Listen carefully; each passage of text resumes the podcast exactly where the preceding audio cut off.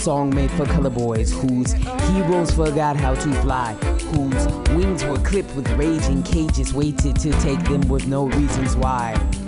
This is a song made for color boys whose uppings that never come up, whose mothers and fathers became the sons and the daughters of revolutions, eternal corrupt. Corrupt. Yes. So this is for the color boys, color boys like me, brother Pence Walker Fringe Society, pressurizing exponentially. This is for the color boys like me, dirty, dirty the city streets, literary geeks that control, alternate, and delete to reboot. We be the strange fruit, blackberry, sweet juice. We be rigging your real, telling our truth. We got moods like Langston Hughes, be the Countee Cullen blues, be the soul of his shoes. Marvin White's blackbird, taking flight with words with our pens and manifestos. We bougie and ghetto, thug and crud, the nigga pleasing nigga what? The XX of the mic check, we be the boys suspect when they fail to love themselves well. We enter Zaki's warriors, homo revolutionary males, following our hearts, we spark sunshine in the dark. DDC, famous outlaw MCs, we get free. We on some other shit. Spit so sick, stroke on it.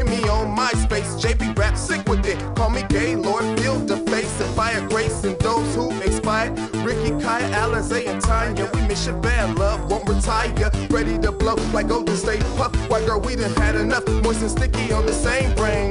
Like cotton fields painting yesterday's rain. How you gonna make it through all the pain and all the anguish? Fall to the depth and stand tall. Fall to the depth and stand tall. So this is for the color boys, color boys like me, brother Pence Walker Fringe Society, pressurizing exponentially, the song. Well, I was born inside of a pot of gold at the end of a rainbow that no one knows. So the answer is clear recognize looking for truth, look to my eyes. The point is this colored noise. This joint is for colored boys. This is for Essex, for Solo, Donald, and Marlon Troy. This is for Amy, for Melvin, Claude, and for County C. This is for Larry Duckett, for Joseph and Jimmy B. For cousins and lovers who couldn't be because you would laugh. This is for Luther, Poetic, Easy, and Sugar Shaft. For brothers whose names we'll never know, I'ma get it right. LaBeija, Infinity, ninjas twisting it through the night. In spite of the pressures and expectations to high desire. Like Bayard who paid through slings and arrows while walking by. Before homo, I afro, so homo stories will see the light. The slice had me frightened, and now I'm ready to fucking fight. Chocolate covered rainbows. Black boys get on down,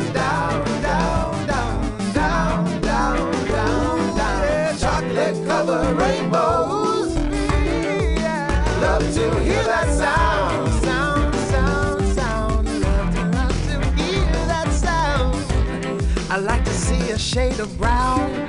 I like to see it get on down, down, down, down, down, down. Love to see that boys get down. I like that UK Irish brown. I like that Tamil Trini brown, brown, brown, brown, brown, brown. Love to love to see the sound. Love to see the sound. I love to see the brown. I like to. So this is for the color boys, color boys like me, brother Fence Walker Fringe Society, pressurizing exponentially. Yet we strive a song. Well, I was born inside of a pot of gold at the end of a rainbow, but no one knows. So the answer is clear if you recognize. If you're looking for truth, then look to my eyes. Chocolate covered rainbows. Black boys get on down, down, down, down, down, down, down, down. Chocolate color rainbows. Love to hear that sound, sound, sound, sound, sound, sound, sound, sound, sound, sound, sound, sound. Hello, and welcome to the weekly review. This is Roman. You're listening to Mutiny Radio here from the Mission District in San Francisco. We just heard the song for Colored Boys by Deep Dick Collective. And coming on the show in a little bit, we'll have Juba Kalamka. Very excited to have Juba here. Uh, Juba will be talking about St. James Infirmary and Deep Dick Collective, and a lot of we got a lot of really great stuff to talk about today. So please do stay tuned. Uh, it's usually start off the show with a little bit of a rant or things that are happening. Feeling a little bit drowsy today. That's honestly where I'm at. Heading to DC next week. Looking forward to that. There's been a lot of actions happening around the country, so I encourage folks to get involved if you're able. There's a site called refusefascism.org, and there's a list of a lot of events and actions that are happening and ways you can participate. So, some folks are interested in getting out in the streets. Some people are interested in organizing. Some people are interested in creating art. There's a lot of different things that you can do. So, I want to encourage folks uh, if you think one thing might not be your, your cup of tea, there's a lot of other things that you can do. So, I really want to encourage folks to take action as you're able. And the idea is to get as many folks out to DC as possible. There are actions happening everywhere. There'll be plenty here in the Bay Area. And the idea is to flood DC with as many people as possible so things they will not have business as usual. And if you can't make it, there's the idea that you can sponsor someone else who can. So just putting that out there for folks who do have capital to spread it and share it and in a in the best way possible. so we've been doing the show now for a little over three years, and one of the there's a few th- common themes from the show. The basic one for doing a news and current events program is that there are people in, in positions of power who mess things up for the rest of us. That seems to be pretty common. And of course, this past week was no different. It's hard to figure out exactly which piece to talk about because it's it's happening everywhere. And perhaps there are more folks now focused on what's happening in, in Congress, and I personally don't trust any of them at all, pretty much. And there's, this, of course, this idea of that there's a message that we get a lot of the time that we're not good enough and we need to blame each other and be afraid of each other when I think it's the people in positions of power, for the most part, who are the ones who are the ones causing the trouble. So I encourage folks to to speak up about that. And there was recently a a bill that Bernie Sanders, who I actually like, uh, he the idea was to make it so pharmaceuticals from drugs from Canada could be brought into the U.S. for a reasonable cost, and people voted against it, including some Democrats. And this this sometimes there's the folks we talk a lot about. Oh, the Republicans are really bad, blah blah blah, and then people assume that all the Democrats are are on our side, and that's not quite simply the case. It's a lot of folks who get money from the pharmaceutical companies, and that's gross. I'm waking up a little bit, so please do bear with me. I've been using my rage elsewhere. Sometimes I would just come in here and immediately start being frustrated and angry, and I think I've been doling it out throughout the week, so I guess that's a good thing. There are a lot of actions coming up. There's the. Ugh. So in San Francisco next week, there's the the March for Life, I think it's called, and it's pretty much an anti-choice march and they bus people in from all over. And they have about six thousand people, and they'll be market, marching on marching on uh, Market Street. And so there's a lot of folks countering that. So I encourage folks to get out and counter that any way you can. It's it's pretty disgusting that we still again it's this this idea that people have people assume that they have the rights over what someone else can or cannot do with their bodies, and that's the fact that I'm even talking about it feels like it doesn't feel like a waste of time because we need to talk about it. It just feels frustrating that this has been going on for so long, and there are still some people who just believe that they they have the rights over someone else's body. I don't even like, you know, we've been arguing about this for such a long time, and it's how do you even reason with someone who's so who's so for that? I don't know. At twelve fifteen, we'll be getting a phone call, which will be great. So an update on the the case. Um, so Kayla Moore was a woman who was murdered by the Berkeley Police Department a few years ago, and the the trial has been to hold the police officers accountable has been postponed. And there was one, there was a meeting this morning, so we'll be having a call in from somebody who was there, Charlotte. So looking forward to hearing about the updates in that case and just appreciating everyone who's out there doing a lot of good work. And I think that's one thing that I, I try to remember is that there's times when I feel pretty hopeless and sometimes helpless and frustrated.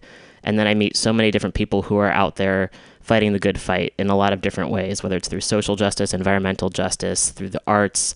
There are so many ways to kind of combat the systems that are in place and to let our voices be known. So I'm really appreciative.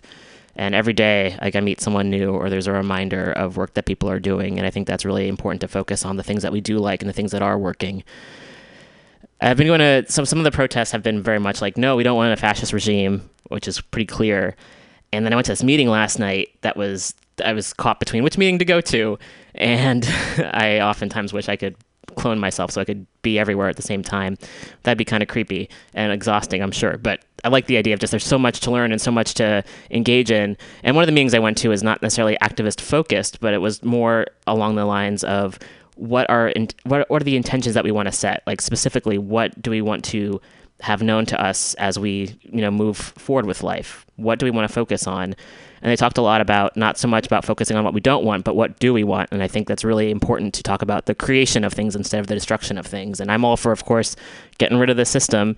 And then at the same time, we need something to move towards, or we need something to build and to create, so we don't have to. Um, so if and when it all falls down, we have something else that we can that can sustain us. So again, it's really crucial to, to think about these things in a, in a positive framework. And I get that it's really frustrating because I, I come from a very maybe maybe it's cynical, maybe it's just frustrated, but really much like, oh, this thing is wrong, this behavior is wrong, these people are doing things I really despise and it's really harmful. And my first instinct is, I think, based in fear, where I just want to protect myself and my friends and kind of attack them. And then at the same time, I also want to have the energy to create something. What is the kind of world I want? Where I'm frustrated that folks are like, people are in the process or being threatened with losing their health care. So then what can we do to provide that for people, for instance? There are folks who don't believe in science, yet they're still contributing to climate change. So what can we do to combat that in a way? What can we I mean, maybe it's too late in some ways. I'm trying not to be fatalist. I'm trying not to I guess try that's a whole other conversation to have about language we use and when I say try is that actually working? how what does it look like to create the world that we want to live in? And I feel like a lot of folks really want to do that and are doing that. And at the same time, it's especially now there's constant messages that we get either from the media or from folks, ugh, politicians. Even here in San Francisco, there's some pretty. So there's a there was a rainstorm here recently, and the Department of Public Works were removing homeless people's tents there was a Box City, which was a place that was set up where folks were able to congregate and live, and DPW went in and removed people's housing. And this has been going on here for a while. I have a friend in St. Louis. It's been happening there as well, where they will come in and remove people's housing. And I would just wonder if I had magic powers. Of course, I would change a lot of things, certainly. I would I would just for the supervisors, especially Mark Farrell and Scott Wiener, who are two of the folks who are particularly more on this kind of anti-homeless kick. Um, I would just kind of create this giant bulldozer and show up outside their house and be like, "Do you do you, how would you like this if someone came to your home and threatened to move it? How how would you like that?" Of course, with folks like that, I'm assuming they have at least two homes, so it might not be as threatening for them. I do think though that it's it just feels so it seems inhumane. It really does seem inhumane and it feels frustrating that San Francisco does have this reputation of being the super liberal open city and there is behavior like that that happens here. So also wanting to let folks know who don't live in the city that it's there are a lot of great things here and there's also really absurd behavior that happens here as well. So wanting to call that out and I think it's really important to call that out. I also encourage folks to I'm all for I think more change happens from outside the system and then I also want to acknowledge that there are other people who want to work within the system. So I think any anything we can do to to change things is great. So for folks who do feel like they have something to say, that the board of supervisors here at, on Tuesdays, you can go in. You have two minutes to speak. So I've done it a couple times, and it feels good just to go in and speak to these representatives, and perhaps the words that we say can get across to them. I think it's the fact that we have that opportunity is is important.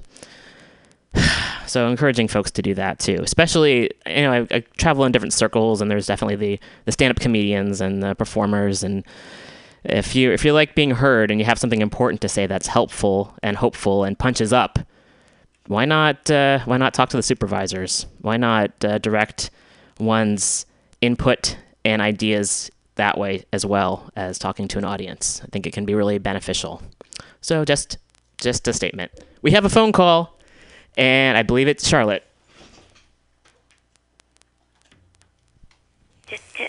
Well, I know you answered the phone. Mutiny Radio. Oh, Can hey- I play? Are Oh, you hey, busy? Gail. What's going on? Hi, Gail. Um, well, we're waiting for a call from Charlotte, who's calling in about a um, a, a court case. You So, have to speak up. I can't hear you. Who is she?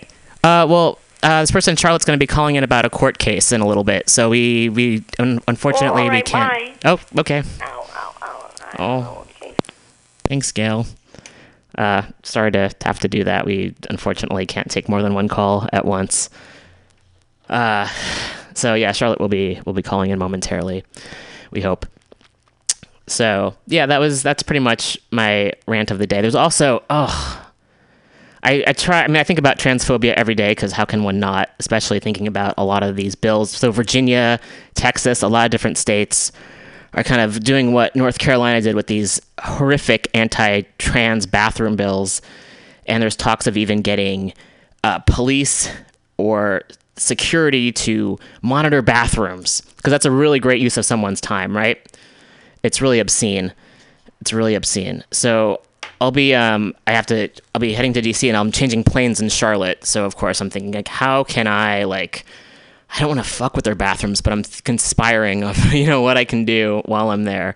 It's just I can't, again, it's like so obscene and absurd that these are like the problems that we have to deal with. It's not just oh life is unfair. It's people in positions of power who are deliberately targeting people, and it's ah, it's really it's really upsetting, and to also just see that they haven't learned their lessons at all that they want to continue targeting people. And also, if you've never been dragged out of a bathroom, it's a pretty horrific thing to have happen. Um, it, it happened to me years ago, and it still just, unfortunately, it, it kind of stays with you a little bit. And the fact that we still have gendered bathrooms is doesn't make any sense at all. Um, so, again, it doesn't make a lot of sense, and I wish I could. Um, hmm. yeah, I wish I had some words of wisdom, but there's there's also there's a meme going around of in the UK they had the, these signs they're putting on bathrooms, and instead of saying who belongs in a bathroom, they're saying what's in this bathroom. So they'd have a picture of a toilet or a urinal or both or a sink. And I think that idea of saying what's in the bathroom as opposed to who belongs in a bathroom is a good step forward. So I encourage that. That would be great. And also, one argument, of course, is for folks who have bathrooms in their homes, as many people do, you don't really separate the toilet in your bathroom from who uses it or not. Everyone shares it. This is basic. The fact that we are, the fact that I'm even wasting my life breath talking about this is just makes me feel super depressed, to be honest. That we have to argue for the right to take care of ourselves and our bodily functions freely is just one more thing that feels really yeah upsetting. Something else that happened recently is that the obama administration decided to expand surveillance. That's not a good thing either but also wanted to call that out because it's important that we we know what we're heading into and there are the folks who are now becoming more politically aware and it's also crucial to recognize that a lot of the pieces that have already been in place have been pretty bad. Um, there's already been an insane amount of deportations over the past eight years. The U.S. is currently bombing seven countries. Last week, we read a story about how there's been over 26,000 bombs dropped this year. Or, I'm sorry, 2016, but I guess 2017, I wouldn't be surprised if it's getting off to a, a start as well with the military doing as it will and uh, it's there's this idea that there's kind of this us versus them mentality, and I'm wondering how we can look beyond that with really, um, just recognizing that it's not oh there's some good guys in government and some bad guys in government. a lot of it's it's certainly gray, and there's also a lot of people doing a lot of problematic things, but this idea of assuming someone's on your side based on their party line is pretty, I think, can be very limiting. So just wanting to call that out for folks who assume that, oh, everything was great up until now. No. And also, something else to talk about is that some folks are saying, oh, well, let's just wait and see what happens. And the idea that, oh, we survived Reagan or we survived W. Um, a lot of people didn't. people in this country didn't. People around the world didn't. So it's. I heard that recently. I've heard that in a number of places, and it just seems it's so um, offensive. This idea that how many. I, I'm at a loss for words. It just it feels so frustrating. This idea that well we survived it. Well maybe you maybe you did, but not everyone did. And the reason people are people are upset for very valid reasons, and also looking at history. So what can we can we learn anything from history? Or are we going to repeat it? So just wanting to put that out there again. yeah, there's there's a lot happening, and we're we're wondering how how can and things change. So I always welcome for folks to to call in and uh, speak up about that. What's what's what are you doing to help things change? Ah, phone call. Yes.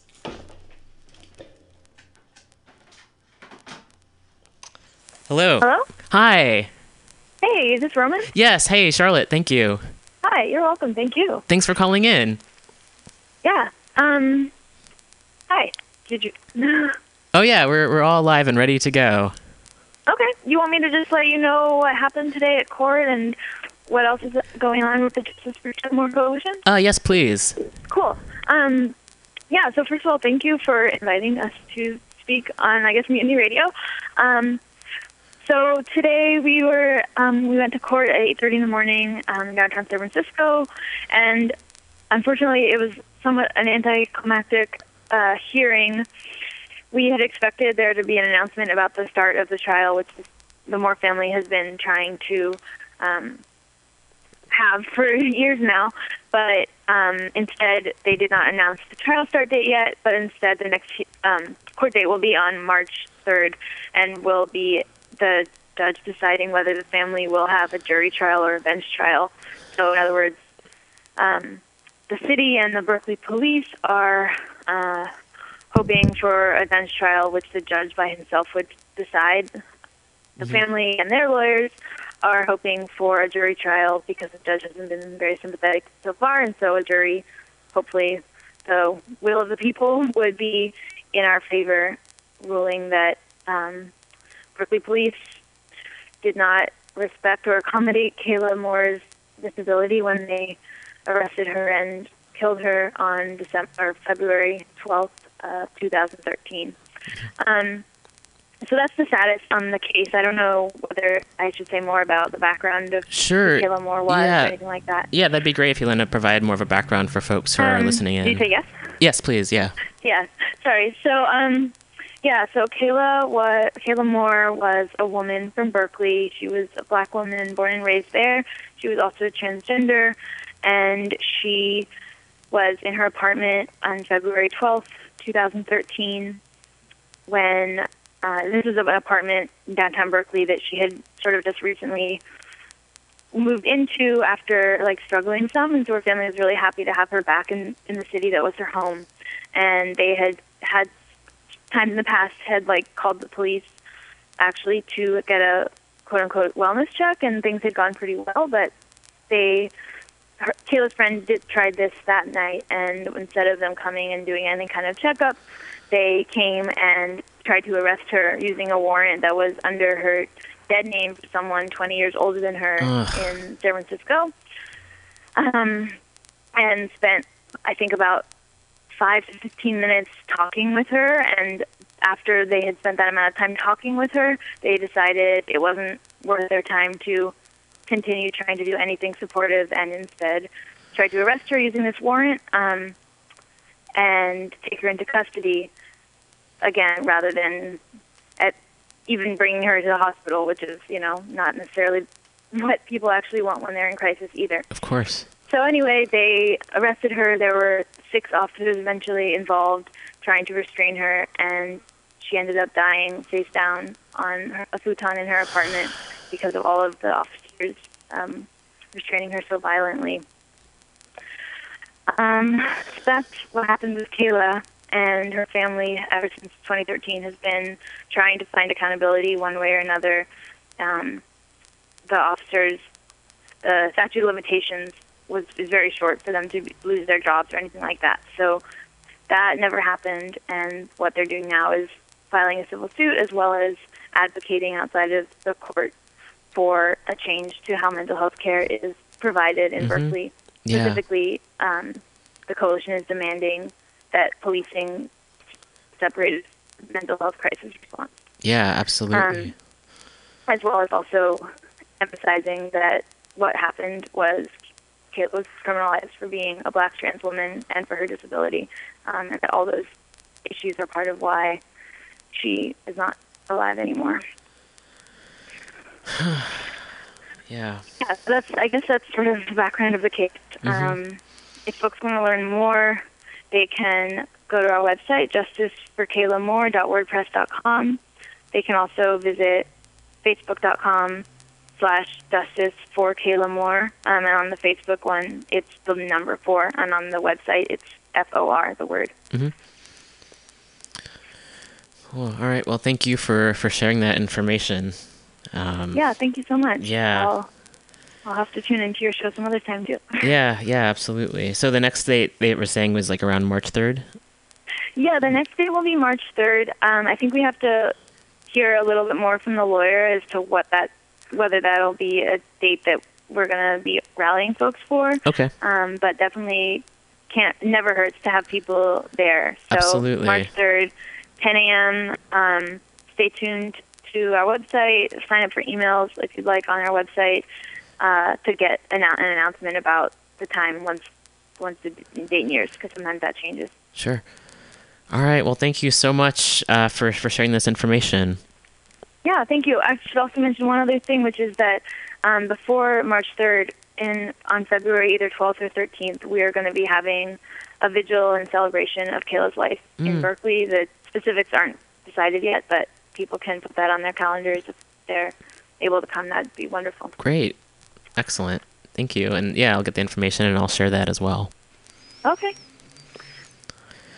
Awesome. All right. Well, thank you so much. thank you. Have a good Yeah. day. You too. Bye. Bye.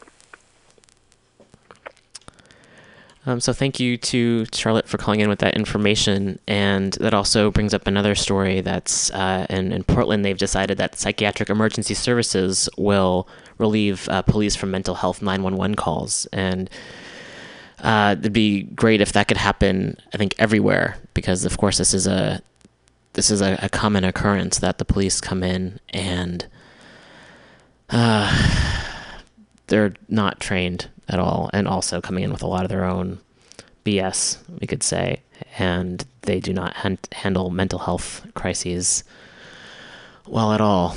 So, um, yeah, so there's an article in the Portland Tribune that that covers this. So, wanting to read a little bit about that as well, and then we'll be having a brief little music break, and then we'll be joined by uh, Juba uh, after that. So it will soon get much easier for those in the Tri County area experiencing a mental health crisis to receive help. The first of its kind in the Pacific Northwest, the Unity Center for Behavioral Health, 1225 Northeast 2nd Avenue, will offer immediate services to those experiencing a psychotic episode, be it mild or severe.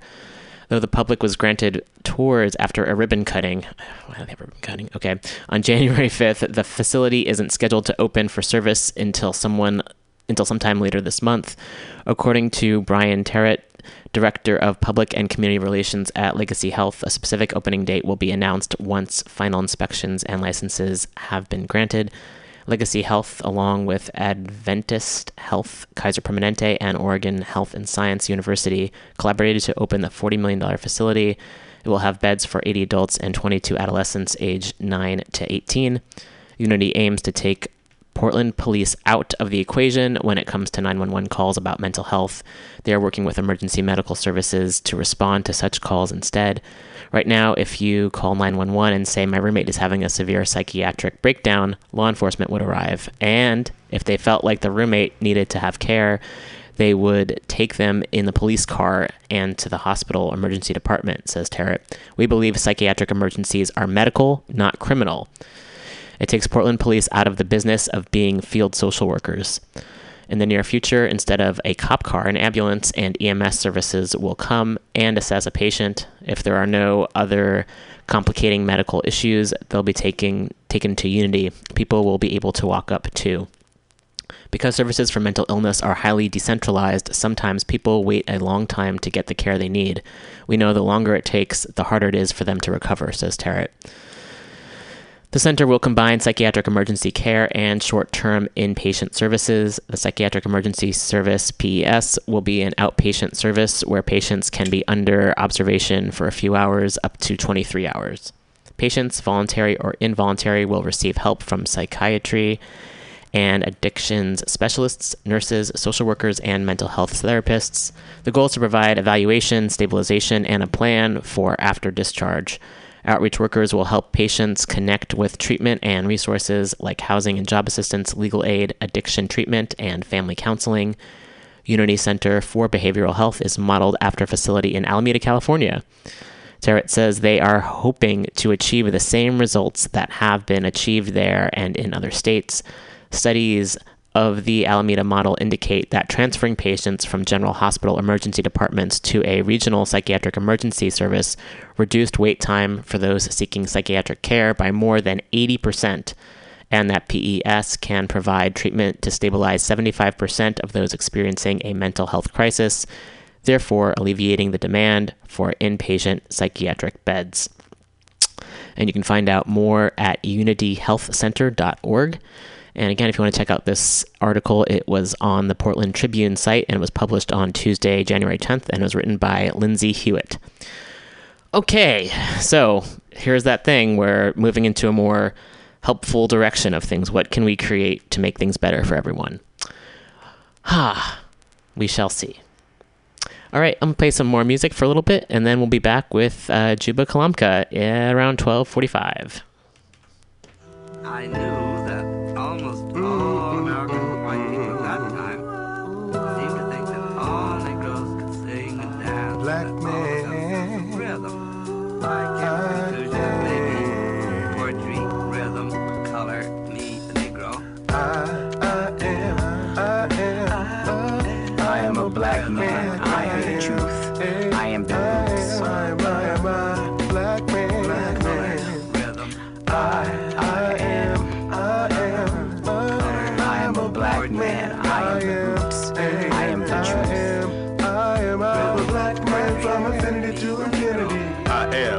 a black man. I am a black man you scared to clap for. I am a black man who likes metaphor. I am a black man who's anti-war. I am I, and the black man that I am is quite sure. I am not pure.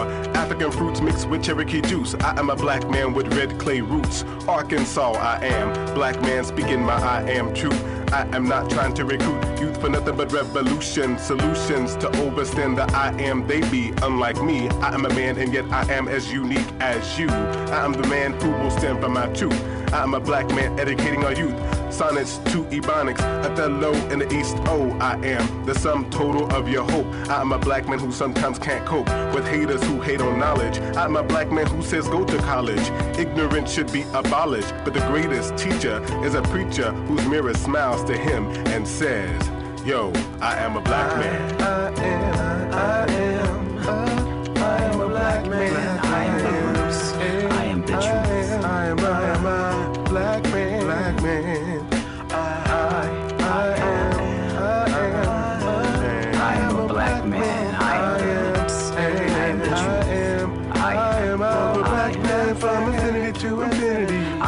Deeper than the deep blue sea on a Thursday before Friday's storm comes to wash me clean. I am pretending to be a pretense of something I've always been. I'm a number one Raiders fan with no face paint. I ain't a chauvinist and I like taking long walks by the beach and tasting clouds just outside of my reach. And as I walk amongst you, you don't need to know the history, just the here and now. That is how we will learn to connect with respect. Connect with respect. We need to bring it on back and connect with respect. This freedom, you don't wanna let me own it, but like a donor fried in the vat, I keep popping back up. As tough as the day that you denied me, like Jesus. Three times before dawn, the battle lines are drawn, the verbal bombs are our demise. The lies you told yourself are caught in your breath. Respect those who resurrect flowers from the melting snow. So my shit's not that hard. No bleep bleeping calls, no trips up to balls. Walkamontiers, poisonous eggs in my belly. I said, This is the voice of the bookworm.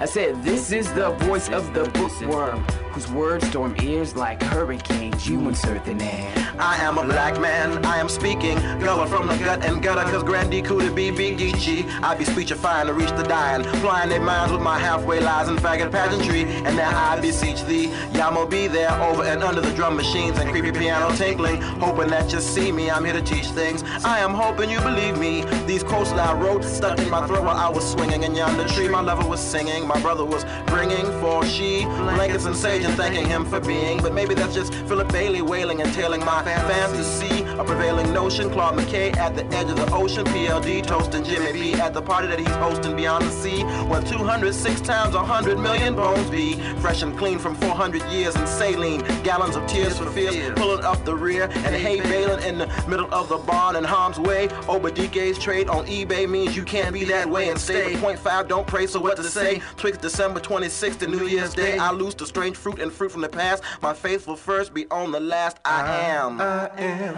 I am, I, I am a black man. Black man. I am a, I am, I am, I am a black man. Black man. I, I am, I am, I, I am a black man. I am a, I am, I am a black man from infinity to infinity.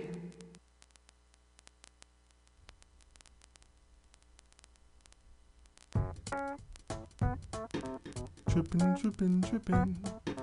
Trippin', trippin', trippin'. Trippin', trippin', trippin'. Why keep on tripping, tripping, tripping? Why keep on tripping? We are the future. Why keep on tripping? Why keep on tripping? And with the pause for the calls and the cruise for the brews and the galls that are rapping, it's time for me to rap again. And what to say this time? Should I in my rhymes? Will I sign? Well, I can lie, but then I'm too damn masculine. Ask your friends, cause they pissed, cause what they said about mission men was true. That 99 and a half won't do, they had a million and two. And if 10% bent, that's a hundred thousand brothers that was looking for a lover. Mark the other, I didn't start a stammer, let these grammar niggas handle it. Come on and get your grip and let your backbone super quick with dick sucking lips. A kid stuck in a relationship, and I think that I might see a trend. I let your DS slip, but it's right about here that I think need to existence is intrinsic, not played like your Adam and Steve clip. You nationalist? Well, I'm Pan African, spitting shit since 86. Played out topics. I hold a key to this mic, and I unlocked it. Since all you did was drop shit, rehearsed the rhyme, and then forgot it. I'm a lyrical prophet, getting into your cellular microscopic. You figuring it was SPC fiber optics. Given a topic, I'll blast away in a freestyle rocket. No played out bits by honey dips and money clips. MCs got stage presence, I got poetical gifts. You don't like golden showers, but why you always getting pissed? I give the full meaning, and yet you only get the gist. Overwhelmed and compelled by the 25%. Watch your fag this and play if you get punched in the lip. Don't be scared. If you don't hit, I won't drop kick, so don't straight trip. That's a DDC punchline with the outstretched black power. Why keep on tripping, tripping, tripping? We are the future. And I ask, why keep on tripping, tripping, tripping? We are the future. You tripping on me? Why you tripping on me? It's hard to be one of the only few standing tall. Some folks don't seem to understand universal laws. See, every reaction seems to be caused by an action, and the center of the circle seems to be the concentration. But everything be everything in every situation, and every go round there will come complication. 360 degrees of revelations, and all the art is about to go in this U.S. nation, taking away the children's uh, imagination, brings procrastination. Shown up got me pacing, trapped like corrections, 200,000 in one location. Institutions bent on control and punishment. See how far it gets with the government, malicious and deceitful with criminal intent. And now the horse is pale because of it, and spread evil all around the nation and shit. And almost transparent, can you see through it? 2002's president then made it very apparent. The big man with the big cock then stepped into the place. He's got the key with the big lock, and the soldiers then stock. And now your voice is soft and no large staff. Boy, don't you know what's going on? You better do the math. You don't want to wait for the future, trying to live in the past. Man is not on top. Uncle Sam won't last. Time won't make money, and money won't make time. Money is the power, but power won't finish the rhyme.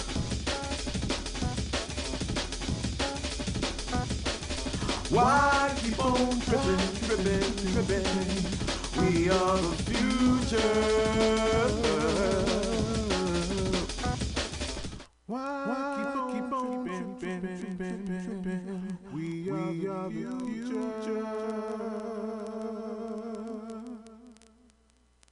Do you ignore everything I say as a, as a, as a rule? You have a sacred birthright. And you'll be stopping me how? What I. by appealing to your common sense, if such a creature exists.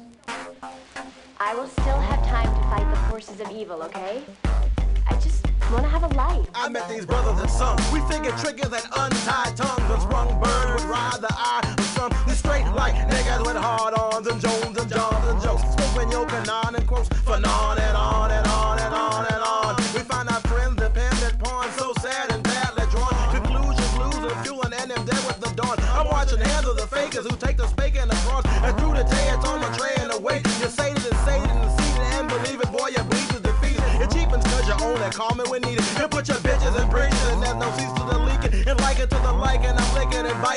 lines I was kicking. So on the radio engagement because you're bougie and chicken. And yes, I'm picking on you because I'm sick of your crew. I chew and spit out a spike. It seemed the right thing to do. Now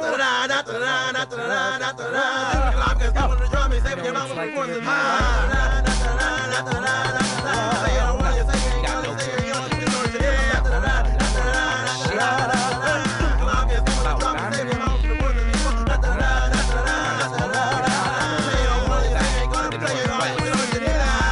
meddling with metal and still I ain't settled with lies. A loose smile, I lose style of sleep. Tell tales to torture creep. I keep friends close and enemy goes who tell people at home who own police. At least I release my anger on strangers and no danger from dodgers who tell peace to cease from moments to movement. Still, you show no improvement when you got too much to prove, man. Now what's your backup plan? I crack up, stand and deliver. You lack love and still I'ma give it like Silverstein's tree. Go on, why not take all of me? Too small to be called to arms when swarms of swine with charms that shine from cheap box wine. Worry about how I got mine. And talk's fine, but how about you live this time? You're past your limit, now you're in it too timid. Hot water sink or swim, it's only getting hotter. Slim so sheep lead the lambs to slaughter in. Ha, ha,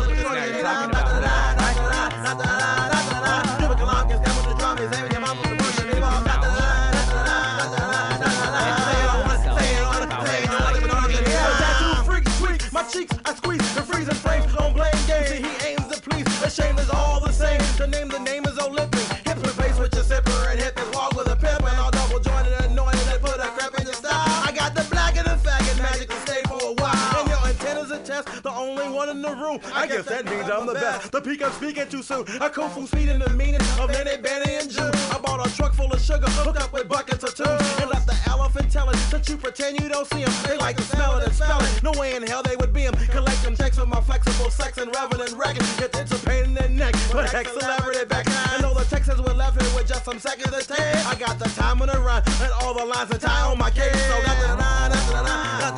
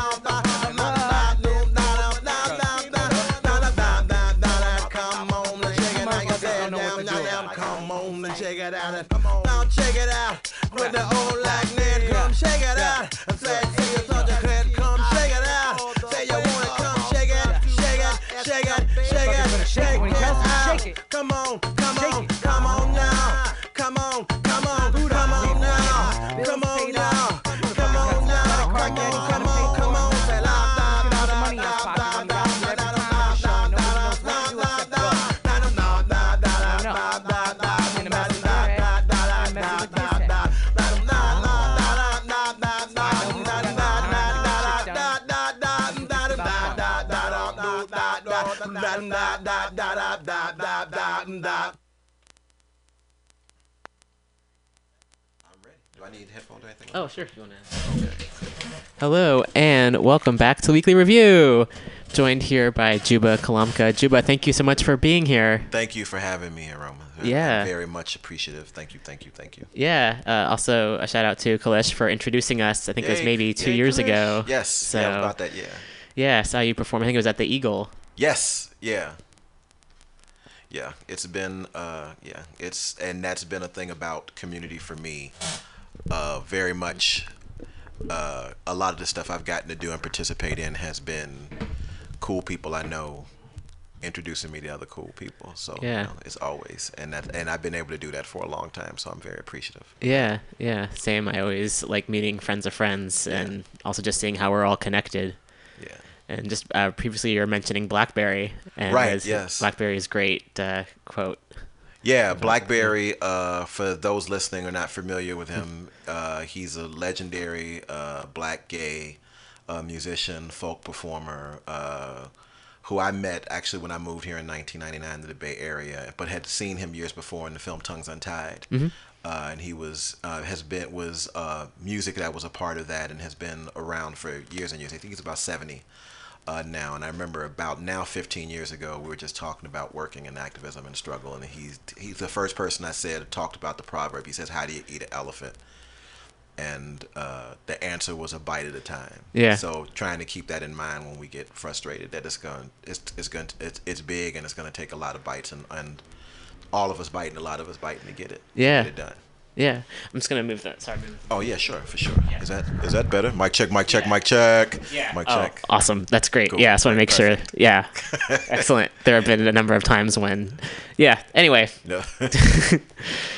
we're a bit like uh, the technology here is a little bit DIY, so That's real. That's yeah, real. Just want to make It's sure getting it done, though, so Yeah, that's good. Yeah. Um, yeah, so um, perhaps we can start. We um, there's a lot to talk about. We can talk about St. James Infirmary and also Deep Dick Collective, and so either either one, which which you feel you'd like to start with. Yeah, I'll start with St. James because that's the the the the moment. Uh, right, it's all intertwined, but that's the the moment right now. Um, I've been working in since I moved to the Bay Area in 1999. I said I've been working at least part time in HIV services, starting as uh, a chaperone for some parties and stuff at uh, Sexual Minority Alliance of Ala- Alameda County's uh, Youth Center, SMAC uh, Youth Center, when that was around. Uh, AIDS Project of the East Bay, doing publications work for particularly for young um, African American men who had sex with men, Mhm. uh, outreach work at clubs, um, and then that ended up turned into doing uh, testing and programmatic support for black men who had sex with men, and then HIV testing, where I was at uh, AHF AIDS Healthcare Foundation for about eight years. Uh, and ran the public health department there for about for, for about a year, like by myself for about a year and a half of that Wow. and uh, at the Northern California part of the public health department, and uh, been doing uh, essentially linkage to care uh, for people who are uh, newly diagnosed and formerly diagnosed uh, HIV positive uh, people, and doing sort of case management referral kind of things. Uh, and how St. James involved that involves St. James is that um, I'm sex I'm a sex worker out as a sex worker um, as a direct most recently doing direct work and Mhm. then uh, as a porn actor since about 2003. Uh, and started and- work. I now work at St. James since August of 2015 as a to care navigator um, and harm reduction counselor. Um, have been working in sex worker advocacy for about the last 10 or 11 uh, years in a variety of ways. So, uh, St. James has been this magical, amazing uh, place. If those of you, again, who are not to assume everybody who I know I'm talking to is familiar with it, St. James is an occupational health clinic for current and former sex workers, uh, an injection, uh, current and former injection drug users, programming for both those of communities and their overlaps. A uh, lot of uh, transgender community, particularly through our collaborations, and we're co-housing uh, with uh, TGI Justice Project. Mm. Uh, so there's a lot of cross-informing uh, programming that goes on in both of those uh, agencies in the same space. It was kind of a dream job that I did not think that I was going to get when I applied for it because there are lots of talented and lots of experienced people. But I, I got picked, and I'm very I'm deliriously happy to to, Awesome. to be there. Yeah, it's it's great that there's uh, places like that that exist, and yeah, Yeah, it- it's yeah it's kind of a, it's kind of amazing and i mean and in this in this particular moment um, given that we've been fortunate uh, to have the support of community and some, you know, and some luck uh, to survive. I mean, we're the only occupational health clinic of our kind in the United States. Mm. Uh, so uh, there's a rarefied space that we exist in. Uh, in and I think that's a part of how we've been able to sustain because of the amazing work that has been done there, and also too because there's a way that community, of course, is invested in ma- the maintenance of uh, a space like that in a way that it can inform other kinds of community projects and community health um, initiatives. Mm-hmm. Cool. Yeah. Excellent. So, so as uh and yeah and it's it's it's interesting too as well just because of uh there's a it's it's been kind of funny because there's a working at St. James and working with the uh, the Desiree Alliance, which is a national organization, Okay. uh, doing advocacy for uh, for sex workers. I've had these sort of weird overlapping and sometimes parallel tracks of my career as a musician and as an artist. So uh, I've been I've been actually performing as a MC since 1988.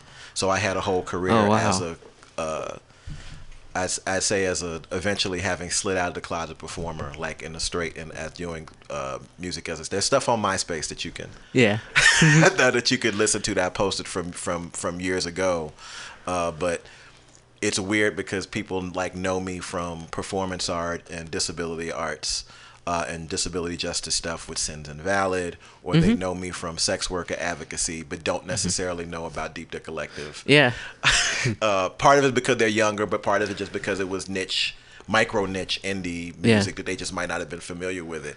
And someone will go, "I know you from somewhere. I saw you in this," and and I getting a lot now. People who saw me perform it as long as 15 or 16 years ago, but mostly like from the mid to late 2000s, and they're like, "Oh, I remember you. I didn't realize it was the same." Or they know me as a performer uh, by myself Yeah. and don't know about uh, Deep Dick Collective or weren't perform or knew Deep Dick Collective but didn't know who the people were involved with it Yes. individually. So that's always I'm having pretty regular conversations about that, which is kind of funny. Yeah. now. Yeah. Well, it's always nice to see like the um, between like art and activism. The it's like the, the Venn diagram of seeing where they're both just reaching out to people in both, or we're Well, yeah, yeah. It's I think of it like it's. It, it- I think of it like it's a, a series of concentric circles. So like once Yeah. you start doing queer, POC, black, hip hop, sex work, uh, HIV, healthcare, Yeah.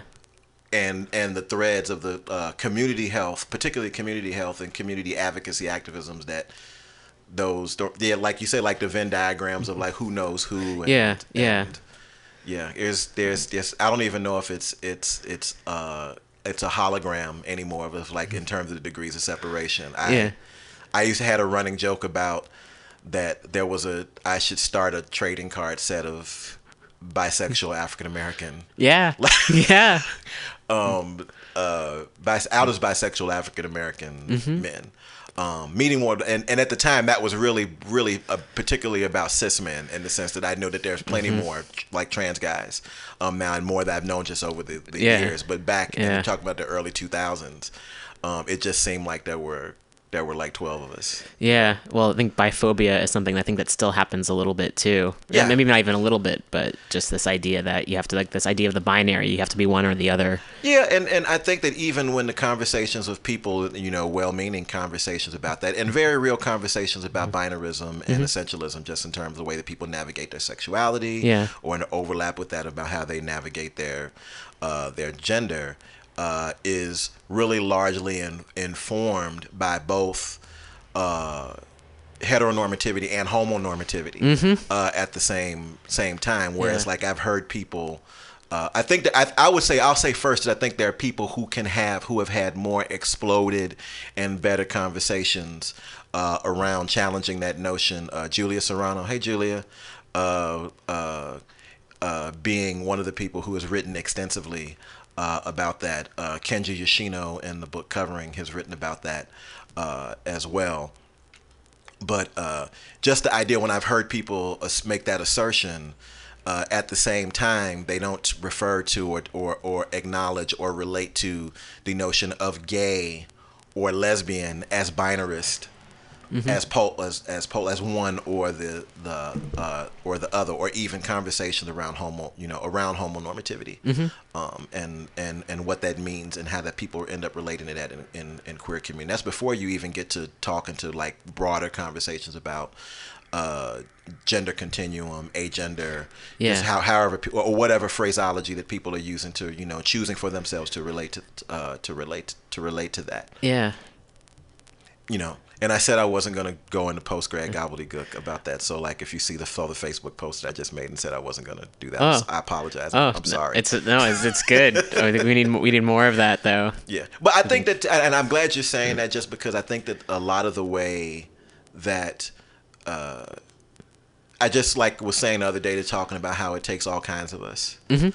uh, to do it. You know, Yeah. we it's like you know, like think I think about stuff like you know when I learned about the drug users union. Yeah. you know, just about stuff like that. We need people Yeah. who who have a broad variety of experiences, you know, and who you know who are actively in community serving, you know, different parts of the community. It's like I can have a, a clinical conversation about, you know, shooting heroin, Mhm. but I have never shot heroin, and I need somebody who has that experience or who is having that experience to come in and be able to to, to talk to me. Yes. Just to say to to, to and, and and it's about whatever that is, to because I have a platform. Yes, yeah. Um, to be able to pull my coat and say like, hey Juba, you know, you Mhm. Didn't address this, or maybe you could address this. Yes. This differently, and and that's something I appreciate too, is being able to be in a position with a lot of people to have those kind of conversations too. Yes, yeah. Isaac Jackson has been on the program a couple Mm-hmm. of times. I don't know if um, you've met him, and he, he was talking, of course, about like with with drug users and having they, of course, have a more of an idea of the work of like what their lives are like, as opposed to people like the politicians or people in positions of power who are trying to i guess have their way or trying to quote unquote protect them and i'm assuming Mhm. it's similar with with sex workers where there's this idea that the folks people know how to advocate for themselves a lot more than other people kind of stepping in and telling them what they can or cannot do Yes, yeah, and I, I would agree, and I would say that that's been even in in the context as an advocate for sex workers. I mean, I I try to be particularly careful just in terms of the way that I speak and what I speak to, because I can speak to my own experiences. But um, something I'm always saying and trying to say is that like I speak uh, from a space of there's a space of of of of lack that I have just as t- in terms of like you know I'm a you know a black dude you know and queer and targeted in this particular kind of way but there's also a way that because I'm cis um, grew up middle class mostly you know middle class postgraduate education.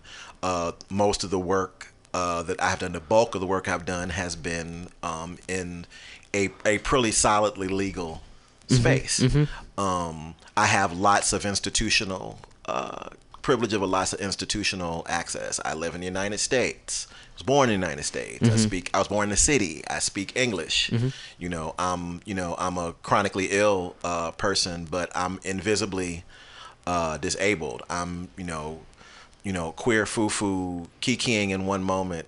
You know, kind of guy, but I'm mostly not perceived as not like I pass. Yeah. You know, a lot. Yeah. You know, so Yep. and, and trying to talk to that and bring that to the conversation Yes. and, and trying to bring people into the conversation who have a uh, who have a more isolated or more uh, uh, experience in a more series series of more contentious spaces than I have, and always trying to be mindful Yes. of that as much as possible. Yeah, absolutely. Um, I can relate on, on some levels as a as a trans Mhm. as a trans guy, also someone who's like by birth Jewish, I guess, but not necessarily. It's you know how it is, and I identify as a spirit in a body, and then also recognizing, oh, that's not necessarily how the material world likes to look at us when we fill out forms and have to select X, Y, and Z. How to, how do we describe ourselves based on the bodies that we've been born into?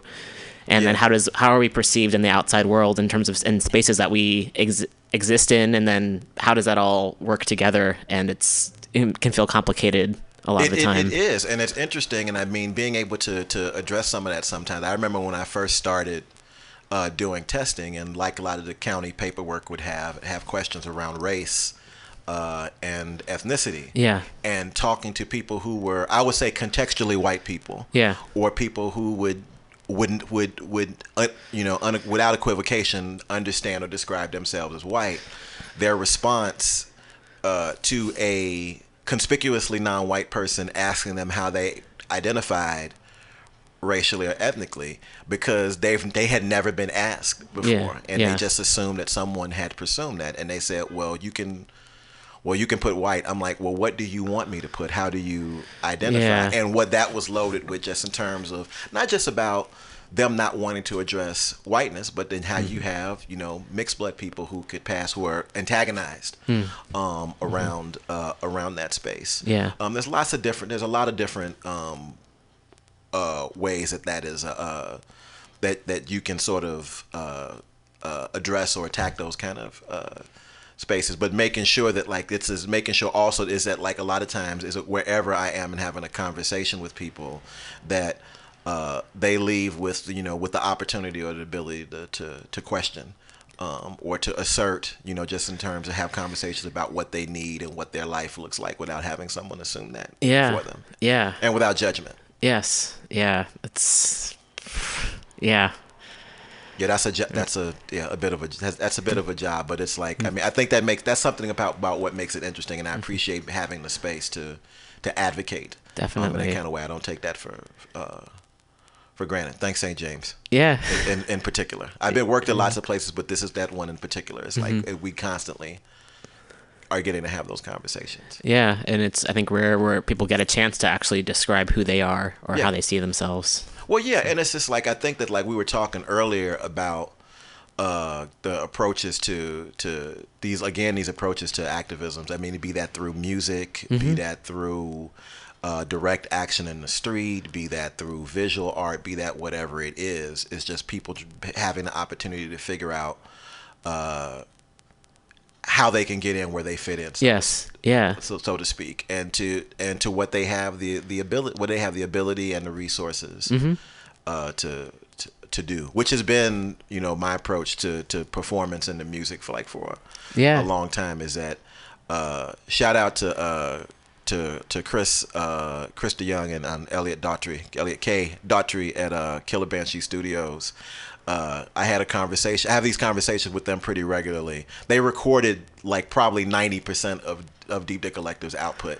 Oh wow. Uh, and uh, um, and just about all of my uh, just about all of my anything that was vocal that was mine. They they recorded all of that as well, and we have these conversations about that. A lot of times it ends up that we're passing around the same couple of hundred dollars between a lot Mhm. of different people, and that that's the reality of it. If we're doing what we want to to do, and we do the best that we can can Yeah. do about that, and that's helped sustain, and that's uh, the understanding of that has helped sustain a lot of friendships and uh, artistic relationships for me. Yeah. over the years.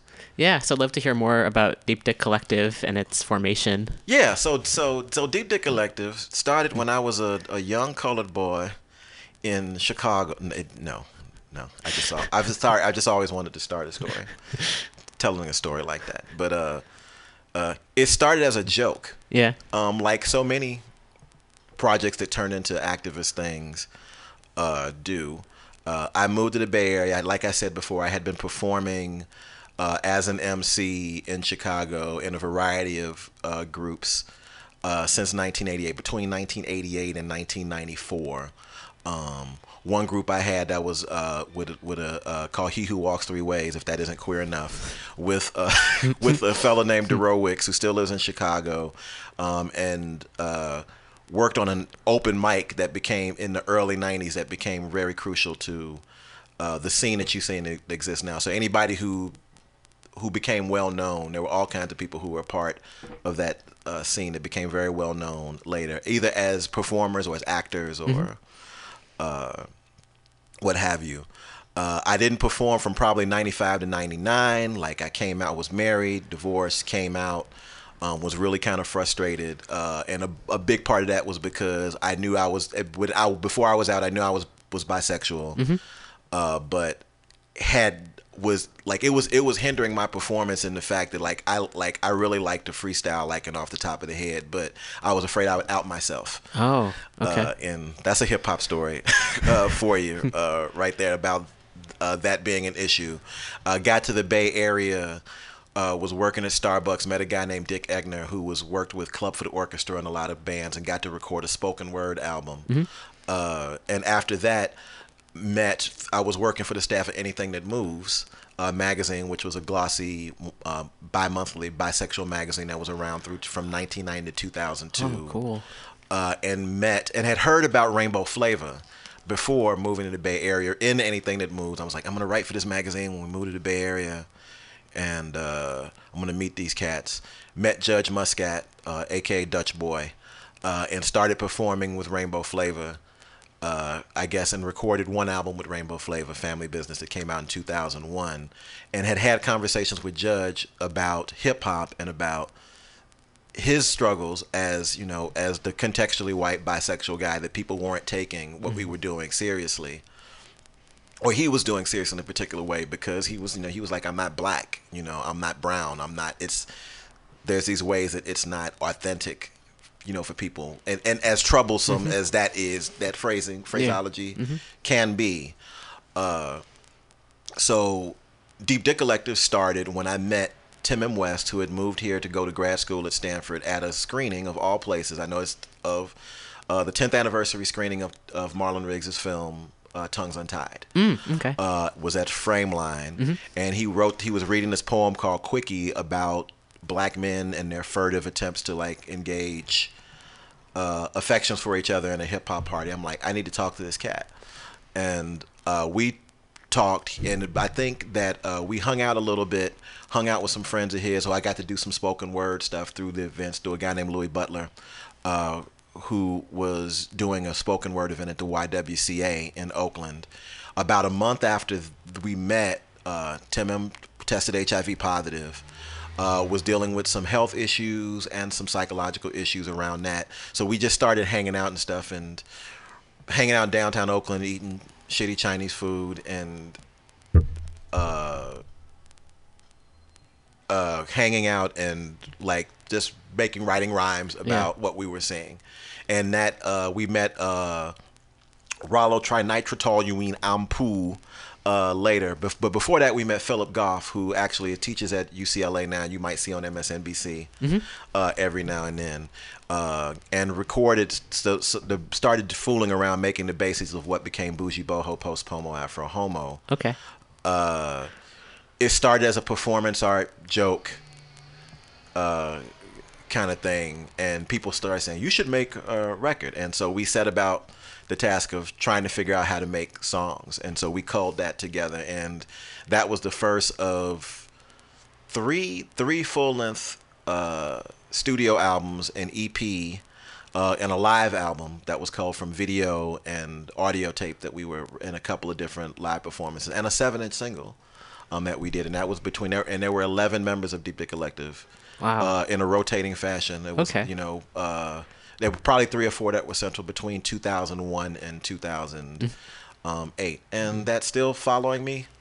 There's around, and I appreciate that because there's this way that I get. There's all these things I've gotten to do because of that Yeah. that project um, that are I mean that I'm still I mean it's pretty amazing is it like that's now 16 years from when we first started that project Yeah. that I'm still getting I'm still talking, I'm here talking to you I'm still Yeah. talking to people um, because of that Awesome. Well, it's great. I mean, the importance of collaboration, I think, is really crucial, like within within the arts, and then also within the queer community, to be able to to work with folks. And also, I found like the more people that are putting something together, the broader of a audience base there is, and the more people you get the word out to. Yeah, and it was like you know, and I think that part of what I think it was something stuff that I learned from that being in community because at the same time, concurrently, I was running Sugar Truck Recordings, which is still like my little boutique kind of niche uh, label. I still release my own uh, work and remixes of Deep Dick Collective and Mhm. other stuff uh, through. Is that uh, going back to what I was talking with the uh, with, with the Killer Banshees? Is about the idea that uh, as as loath as we are as artists uh, to to acknowledge that sometimes the reality that we still live in capitalism. For now. For now, right? For now. for now, we still we're still you know that that that's what we yeah for now, uh, and that it it takes money. I mean, excuse me, that it takes money to to do a lot of the things. I mean, if that's all it is, is someone putting together a tiny studio Mhm. or whatever that, or paying for bandwidth or Mhm. whatever it is in order to to to do what we do. Um, acknowledging that, um, I think that what's been helpful for me is figuring out the ways and relating to it in a way that like I'm not pretending that that um, I get to have clean hands, so Mm. to speak. Mm. Um, and that that's just a reality of, of doing it. I mean, there's stuff that I mean, that's not saying that like there isn't things that I haven't turned down. Sure. You know, or that I haven't said that I don't want to do. Yeah. But I don't. Uh, I'm I'm very uh, I'm I'm sort of adamantly opposed to to to to, to uh, purity mythologies Hmm. uh, and the idea of that there's this this this one way. I think that calling in and critique and Mhm. when that needs to happen, that that's that that's something that's real. But Yeah. I think that uh, I think the older um, that I've gotten is just real. There's a Gil Scott Heron song called uh, "Push Come to Shove." That might not be as Mhm. familiar as other stuff. I encourage anyone to go listen to it and read the lyrics Mhm. Uh, to it because I grew up in Black nationalism and Afrocent, uh, Afrocentrist, Afrocentrist community in Chicago, and that's been sort of my foundation about those experiences and watching adults in those communities, you know, and Yeah. and the compromises that they had to make around what they, you know, when people thought the revolution was coming and to the ancient African storefront, you know, or you know what have you, and Yeah. and and that informed a lot of my my work as a musician and or my work in community as well. hmm Yeah, I think it's yeah, it's um and and and being able to continue to do, you know, continue to do to to do music and figuring out uh what's worth my time. Yeah. I think a lot of times in terms of psychological labor, emotional labor. Yes. Yeah. What and and the individual and the collective get.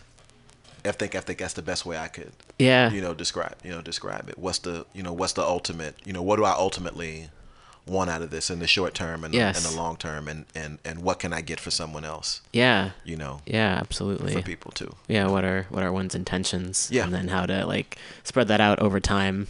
Yeah, and I say that too. I mean, it's like I don't about. I'm I'm I, I like to be absolutely clear about uh, everything I've done with Deep Dick Collective and as a solo artist, and it was running the Peace Out Festival, Mhm. which was a Peace Out was a, a queer hip hop festival that was a part of East Bay Pride. Yeah. Uh, in Oakland, uh, that uh, Tim'm actually ran the first. Uh, iteration of that in 2000 was called Cipher in 2001, and I ran it from 2002 with Matt Wobensmith uh, of Queercore Records and uh, East Bay Pride from 2002 to 2007. There's a documentary called Pick Up the Mic um, that came out about it that you can see. Um, I think it might be on Netflix. Okay. Um, but it's, it's definitely if you go to pickupthemic.com, you can uh, you can see um, that documentary. But uh, going back at that, I do certainly go back and say that like I would have done certain things differently. Mhm. Um, there's uh, also uh, legitimate, like completely leg- legitimate internal and external critiques of Deep Dick Collective and of queer Yeah. and of and of the sort of uh, the nature of the queer hip hop uh, from that period. If you talk about between '99 and 2008, Yeah. 2009 or so, what I call uh, more a scene Mhm. than a community Okay. um, as such, and that's about my relationship to the motivations of most of the people, which aren't. I shouldn't say it had to be my motivations, Mhm. but my relationship to them Yeah. um, was a little different. And there's there's ways that I articulate about that, and I talk about like that. That I was saying earlier that I don't I don't like sounding like the curmudgeonous. You know, old like back in the mm. day, in the early days of gay mm. hip hop, this is mm. what it was like, and we had, you know, we didn't have two turntables. We had we had CD players mm-hmm. and and and a mic jack, and you know, I don't, I just, I, I don't like that shit. But Yeah. but it, I, I don't act like, I don't act like, I don't think my vis, like I say about, you know, lots of things. I don't think my visceral response should be public policy. Hmm. You know, a, a, a lot of times, but that I'm, I don't pretend that it's not there. Yeah. You know, I think I try to have the, as broad a conversation as possible. Right. Like trying to like let the ego Yeah. maybe Yeah. dissipate a little I bit. was yeah, I would say, and but I think that part of being able to do that again is saying like, is not pretending that the ego is not there. That that's Yeah. not something that's you know that that's something that's not. I'm human, you know, Yeah. a, a person, and it's like and you know so.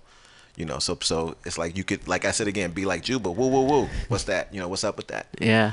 You know. Yeah, it's an interesting uh, conundrum. I think for artists, there is that. I don't know. For, for I can only speak for my, myself anyway, but as an artist, wanting to put one's work out there and at the same time feeling like it can be really self-centered and s- how do you how does one balance the um, in a way you kind of need to believe in yourself enough so that you put yourself out there. And then uh, there's also just this I for me anyway this idea that oh what well what is what I have to say that important? Or why do I need to like push myself forward in a way that seems sometimes like I'm taking up too much space? Um, that, that some artists I think do where there's you know there's the folks out there performers who are very much in your face like come see my show like really adamantly taking up a lot of space. And then there's some folks artists who are more I guess resigned and it's difficult to market oneself Yeah, that's that's that's a constant conversation about the, the the about you know like you're saying about capitalism, about money, and Yeah. about you know marketing, and it's I I've I've said that to people about you know it.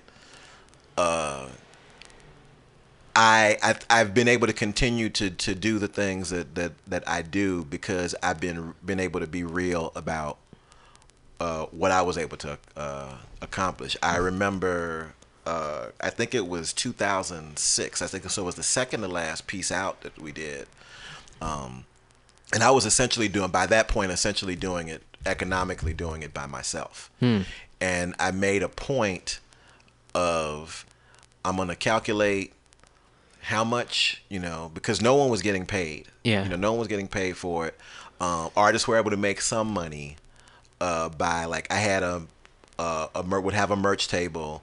Um, and artists kept 100% of whatever they sold. Hmm. I made a point of doing that because I had had heard about that at clubs, like taking a part of a percentage of merchandise. Oh.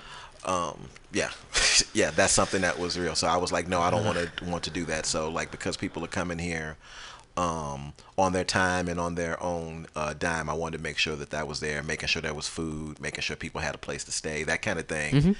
Uh, but uh, I had calculated this at one point uh, uh, in a, in a way that I said, okay, if I do this this way, I'll make my rent back for the month, and maybe a little bit more to pay off to retire these couple of bills, you Mhm. know, over here.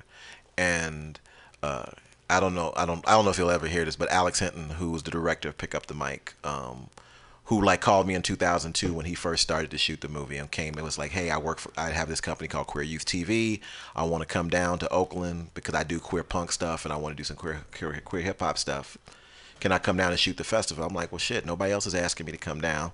Yeah. To do, of course, absolutely, you can come down, and that turned into pick up the mic. But something, this is like, and this is respecting him as an artist, you know, too, and as a community member. Uh, he pulled me to the side and said, Juba, he said, did you spend your rent to do this, to do this show? I said, yeah, sorta. He said, and he said to me, dude, let me know if you don't make your money back, you know, on this, and I got you, Mhm. you know.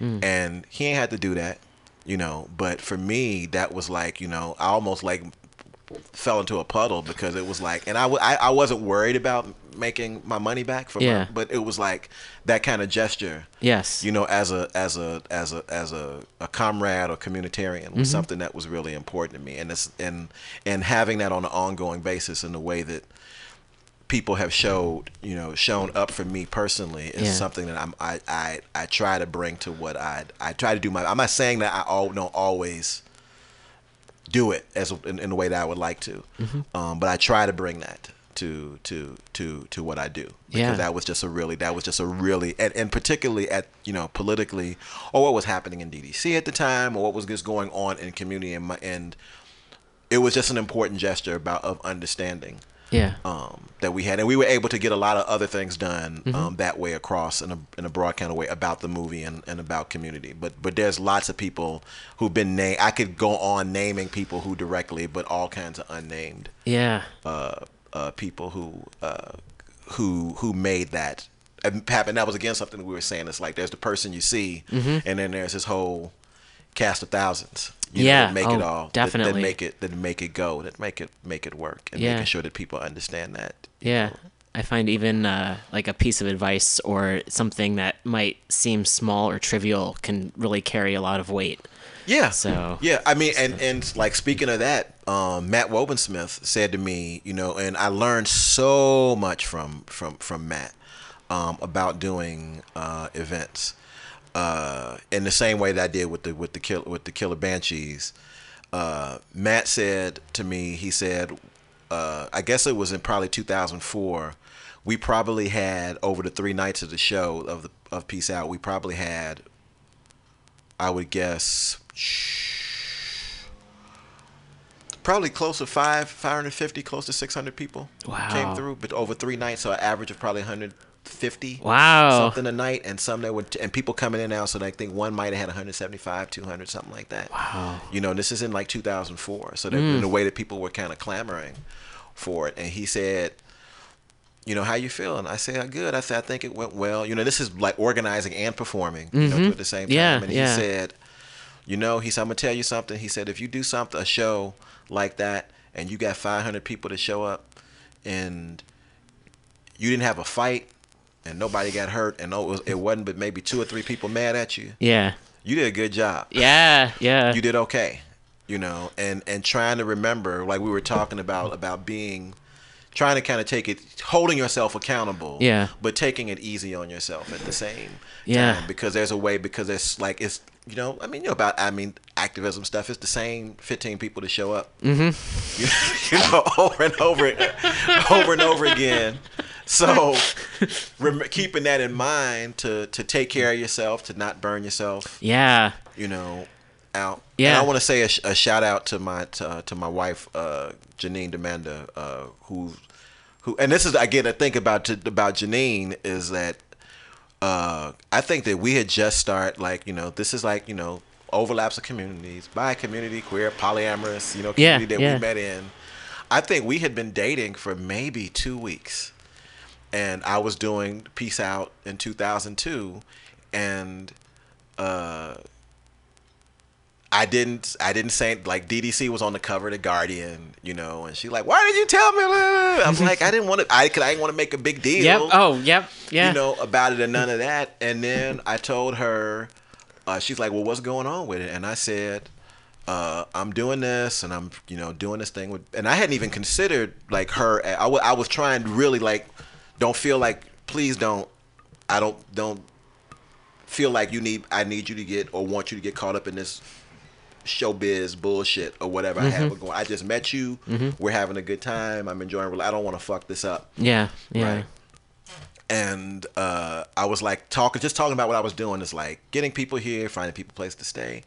And she said, if you know, if you got some women, uh, you know, uh, who need a place to to crash, you know, some, you know, some, and some, or some, you know, trans folks who need a place to to crash. Uh, tell them that you you got I could got two spaces here in my apartment. I'm like, you fucking serious? I'm like, and that was just this really kind of incredible gesture. Yeah. You know that like with like really literally two weeks. You know she's Mm. like no, and- and that she tr- one that she Mm. trusted she trusted me. Yeah. You know, and she trusted community. You know, Yeah. and and and and had I mean this is about all her old history as like, you know, you know working at Planned Parenthood as you know an uh, legal as like an attorney, a legal observer, all this kind of stuff. She had Mhm. her own Mhm.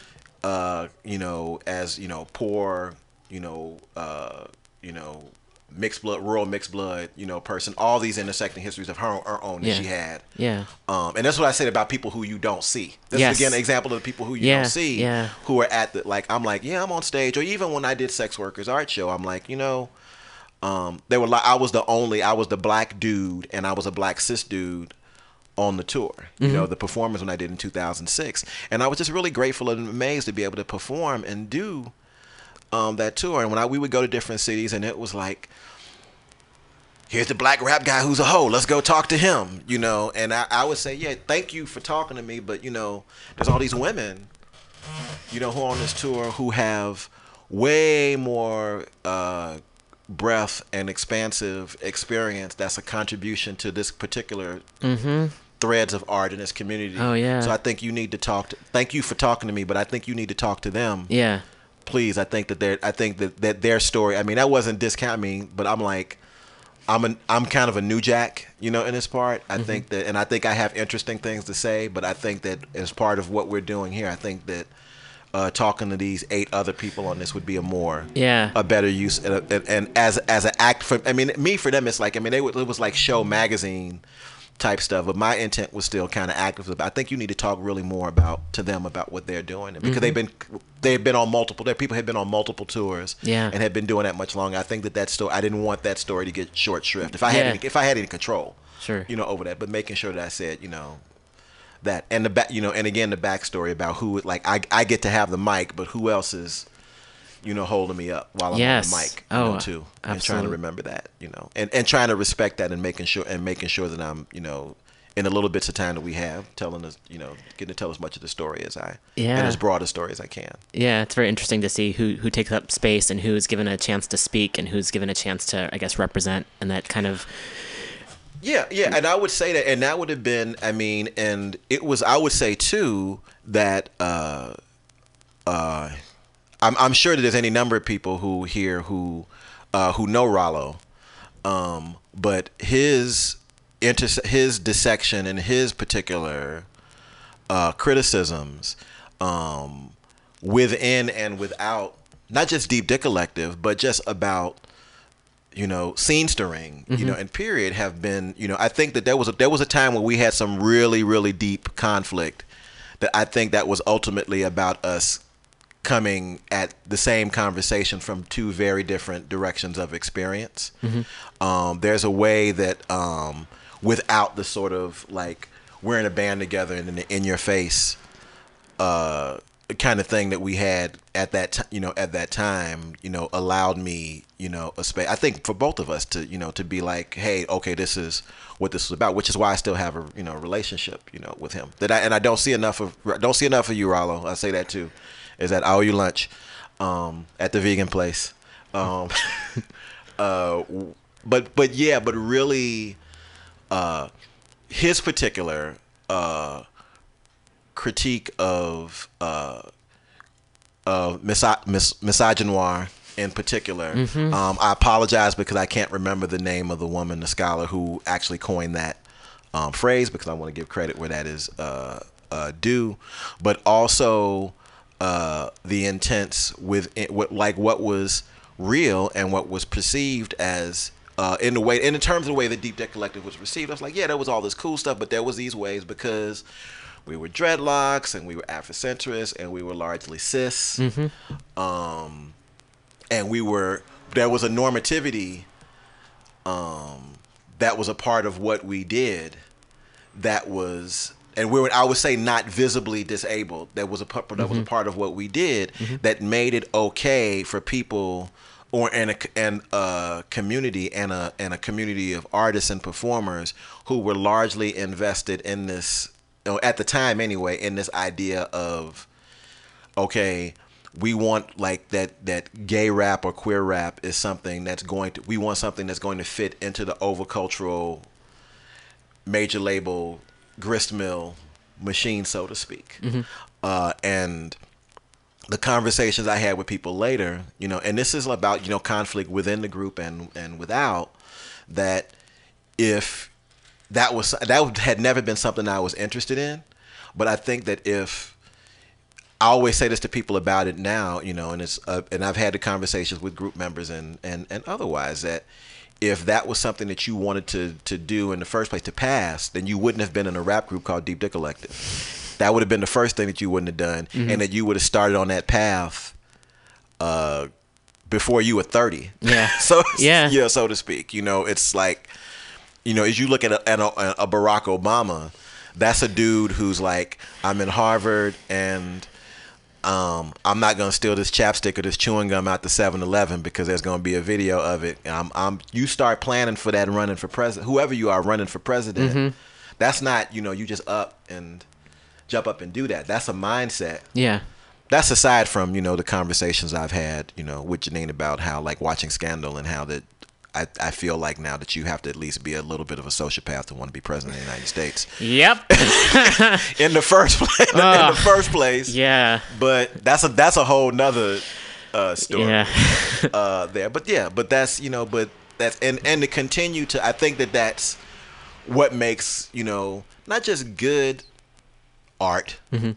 but effective uh, art and effective activism Mhm. is being able to continue to have those kind of you know critique. And I don't pretend that like there weren't years ago that that, that I wasn't you know that I might have been tender about it in a different kind of Oh, sure. kind of you know kind of way than I am now because I'm almost 50. You know, that's a very different you know space that I'm in about that you know now. But um, I think that I get I'm I'm making the best work that I've I've ever made now. I mean, I made good stuff when I was 22, 23 years old, uh, but I wasn't having fun, Mm. and I didn't Mm. have I didn't really have I did quality stuff. I think that still stands up, but I didn't but I didn't have fun until I was out. Yeah. because I was until I was able to say, you know, what I meant. Right. I think as opposed to writing lots of stuff about pencils and lightsabers. Oh yeah, yeah.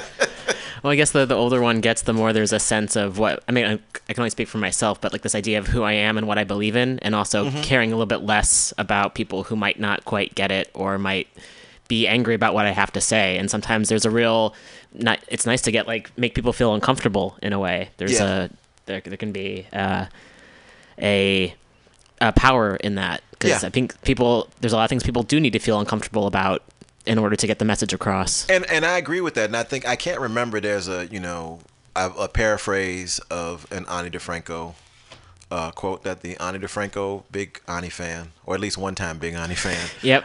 uh, Yeah. in my house uh, said about you know is about you know I have my instrument, but does it need to be mic'd? Mm. Um, yeah, I can't remember what the exact quote was, and so so we know, of course, there were times that Ani really didn't need to be mic'd in the last couple of couple of years. But that's another again another story. Another Yep. story. Yeah. But I appreciated that quote because I mean the last uh, record that I completed, uh, Code Switchings. Mhm. Um, I very purposefully. Part of it was a concession to time and engine not being able to get in the studio. But then I came across the idea of like maybe I should just at least vocally shut up Hmm. for a record and see what happens. Mhm. And that's how that record came about. Was that let me do these sound collages and see what I can say, and not explain it, and just explain it through the title of what I did, and let people and encouraging people just to listen to it Yeah. and see and and and hear what they hear because it's like I know that you there's something that you're aware of too as well is that you know you'll make something and somebody you know will come to you and say I really like that thing that you did about the heartbreak of psoriasis and you'll be like oh yeah that's okay cool that's you know Mhm. but it ain't a, and it stops being about what you about what you meant but Yes. about what people got Right. from it. That's positive, negative, or otherwise. Yeah. It's like acknowledge, being able to acknowledge and discuss and, and, and dialogue with people about what they heard you, Mhm. You know, say. Because there's certainly stuff that I've said on records that I would not, not even I meant the same thing, but that I would have said very differently. Yep. Yeah. Than I, would have, Yeah. than I would now, just because of how it would, and, and, and not going. But I meant, but I meant no. It's like it's it's not about intent. Is not magic. Mhm. You know, that's not how it. It's about how it landed and Yes. about acknowledging that. And when somebody tells me this is what I heard, Yeah. you know, saying like, okay, I can, you know, examine. Okay, I- yep, I see how you heard. that. I respect that. Mhm. You know, so Yeah, language is very important. Yeah. I've gone back to watch videos of me doing stand up from 10 years ago, Mhm. and it's like, nope, would not have No, referred to yeah. myself in a certain way, would not have used a certain language, and like language is so important. Yeah. Uh, just to be as- as clear as possible. And then also, language is constantly changing too. Yeah. So that's uh, like a, something else to be aware of as Yes. well. Yeah, I would agree. Yeah. Yeah. So also for the listeners, um, I saw the phone light up a little bit. So if, if you would like to call in and ask any questions or make any comments, you can give us a call at 415-550-0511. So please do do call in if you'd like. Yeah. So yeah, so that's uh that's been very much uh you know, and, I mean it's and particularly in this in this this moment uh I remember uh before actually I would say it was probably maybe in May, June, July so and and having somebody ask me about, you know, did I think that you know Darth Cheeto could win the uh, could win the election, Mhm. and, and and and having them ask me in this particular kind of way, that was there was this whole like tittering, you know, kind of about it, but at the same time that can this dude? I I'm like, yeah, This Mhm. is this is I'm like this is this this is real. Yeah.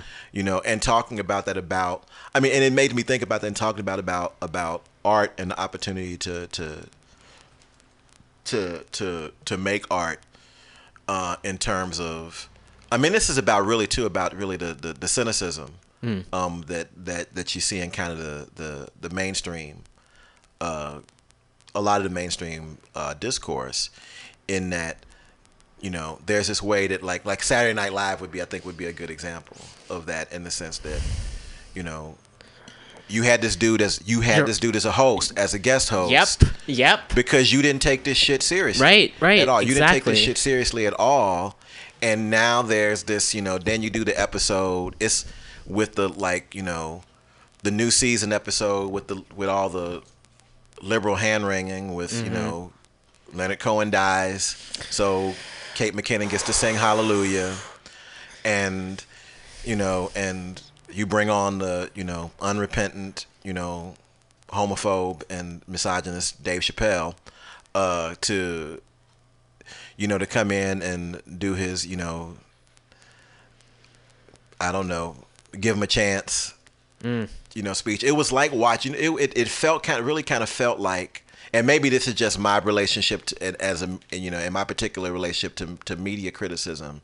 It felt like watching the WB in the early '90s Hmm. you know, and and and in the way that like, you know, or Fox in the early '90s, where it was like, we got the blackety blackety blackety black blackety black blackety black, and then we got everybody watching, and we take all of it off and we put on Seventh Heaven and Dawson's Creek, Mm. you know, that kind of you know that kind of thing, uh, like that. It's like, hey, who's some black people that 40 year old white dudes like this rap? Oh, we a tribe called Quest. Oh, they got a new album. Okay, let's bring them out. You know, put them on. It'll be kind of feel good. Phife is dead. You know, which is not making light. That's not about making light of you know Phife's you know Phife's death, which which was just layered and fucked up and all these. Mm. For, for me personally, Mhm. in all of these kinds of you know uh, ways, but there was just this way to you know watching that you know later. I mean, I watched it after that. I was just really like for real, and watching Chappelle doing a monologue. I'm like, you can't be fucking serious. I'm like, are you fuck? I like, but you are. You're completely serious because Mhm. there's this way that you do what you do with this, even as a black man. Mhm. You're a black cis guy. You're extremely wealthy, and you're incredibly you know insulated Mm. you know, from the day to day reality of this of of what's you Yeah. know, of of what just happened in the last couple of days. Mm. You know, just with the ACA and all kinds of Oh, just all, yeah. yeah, Yeah. just all of that. It's just like okay, where that that's the chance. That's the chance. That's just and that's just the start. Mhm. You know, of the chance. So it's just like what is you know, you know, you know what what is again like looking for again most of my motivation has been, you know, kind of uh, what you were talking about earlier in the show before I, I came in about figuring people figuring out where they can get in and how like the the the underground is going to inform again keep informing the overculture Mhm. and and seeing what that you know looks like and how you can uh, support that Yeah. and uh, you know in addition to, to what's the turnkey for all this healthcare that we can do in the back room and Mhm. that's and or, or just even relating to that as art Yeah. that that's Yeah. you know, and making sure that people understand that there's a art that there's an art to that there's a skill set you know, to that uh, I've had most I would say mostly the, the sort of the kind of you know loosely defined Hotep black nationalist set had problems with me referring to uh, Malcolm X for example as a stand-up comic Mm. and you know he was he was facking and cracking you know or just even at how watching having watched him for you know video of him for years and then watching ethel merman like the, the teleplay of anything goes. And then she goes at the end of i had never heard the song in its entirety. And she Yeah. goes uh she does a whole like uh we didn't land on plymouth rock plymouth rock landed on us that whole thing. And i go that's where he got that from but he was in New York City, and Huh. you know, in the in you know in the from the like mid '50s through the early you know '60s. So he would have you know, and he's and it's like I thought that he made that up. Yeah, You I, know? I had no idea. Yeah, I didn't either until I until I saw that. But that the idea that Malcolm X was was was making collage, Hmm. you know, out Huh. of a lot of you know stuff, or just even you know just talking about how you can intersect it and talk about how everybody is there in the room. It's like okay, if you need to pretend that in 1959 or whatever that a tall, you know, light skinned, red haired, you know, whiskey dude with a whiskey over rocks, you know, Boulder's voice was, you know, in the pulpit, you know, and and talking and had, you know, pimp who was a former pimp and had mouth game. Mhm. You know, if you need to pretend that the only people who was, you know, being, you know, aroused or titillated by that was, you know, cis women, okay, go ahead. You keep go ahead and and and and, and doing that. Mhm.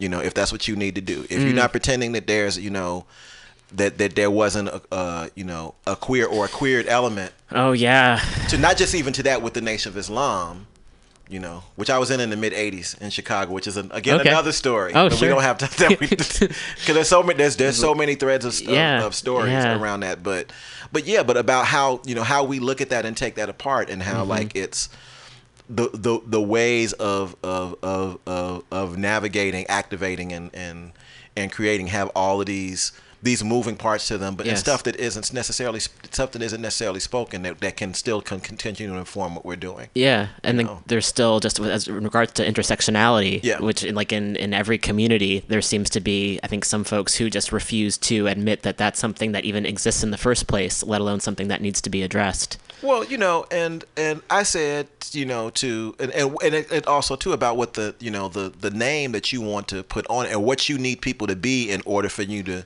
and or just the way we pedestal, you know, people for the opportunity to you know to knock them down. Well, Mhm. what we look at as as a knocking Mm. down. You know, I mean, I remember. Uh, like I mean, I grew up listening to Gil Scott. I mentioned Gil Scott Heron Yeah, earlier. I, yeah. I grew up listening to you know, lo- grew up you know like that was the soundtrack of me being four, five, six, you know, years old and being in going to black nationalist school. Yeah. You know, you listen to that at the fish fish fry or whatever, and like this thing of seeing him on Saturday Night Live, you know, or uh, you know, and finding out in my 30s that you know about this cut that he did called the subject was faggots I didn't know, about that. yeah, you look up the subject was Oh. faggots, and it's about it's about him in Harlem going to a ball and going into the quote unquote wrong room. So it's called the subject was faggots, and it's this Oh. really incredibly transphobic, Oh. you know, thing. You know, but it's also to the other side of that for me, being disappointed about that. The other side for me is like, okay, um, where is what does this mean? And I've said this in a comment on YouTube. I Mhm. said,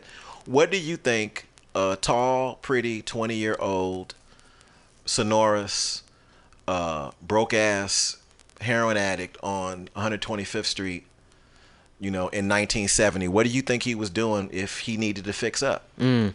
Mm. He was doing what he needed to do. Mm-hmm. And he's got going like, why are you saying he was he was gay? Why? I said, I ain't saying nothing about gay. Mm-hmm.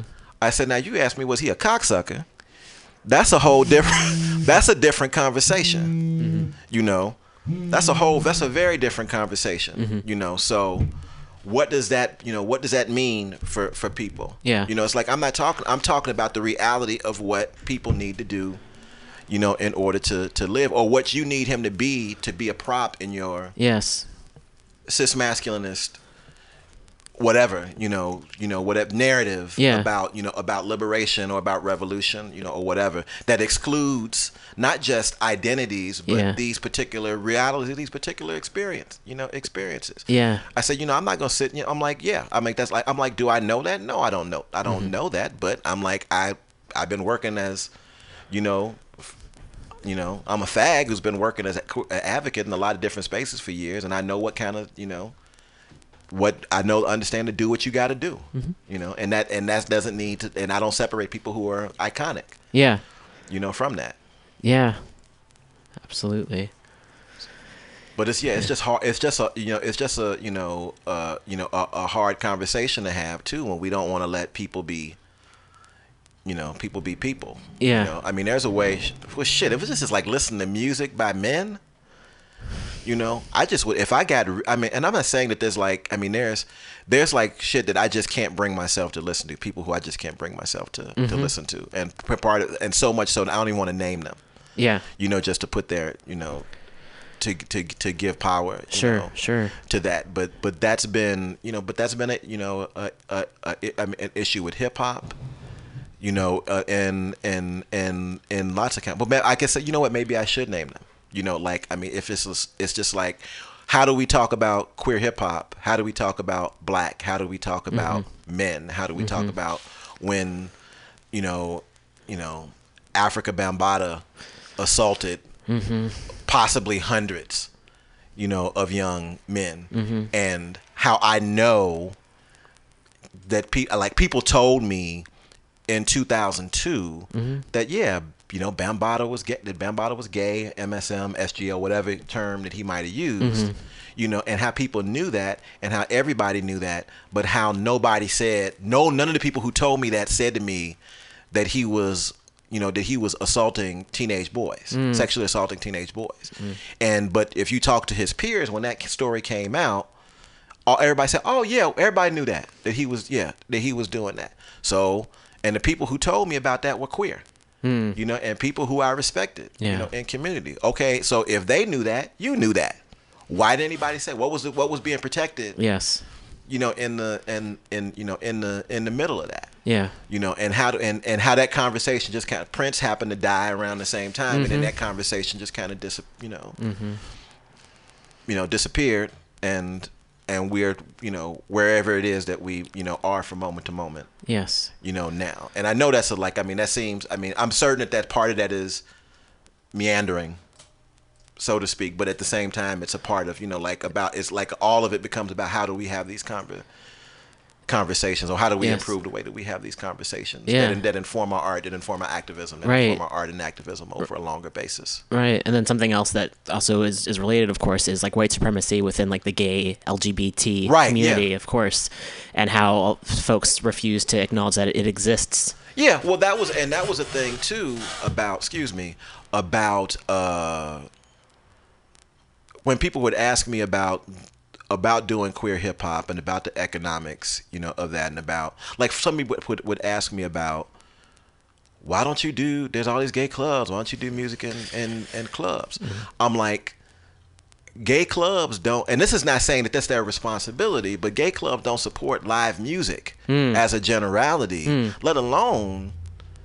you know two turntables and a, and a mic Yeah, you know before yeah. you even get to, to to to rap music. And i understand like the way that bars work they work work the same way that bars with straight people in them you know work. I had a buddy told me once you know one of my mentors who's a jazz musician who had you know his art rock combo or whatever and the the dude said uh, to him a guy said to him uh, what did he say?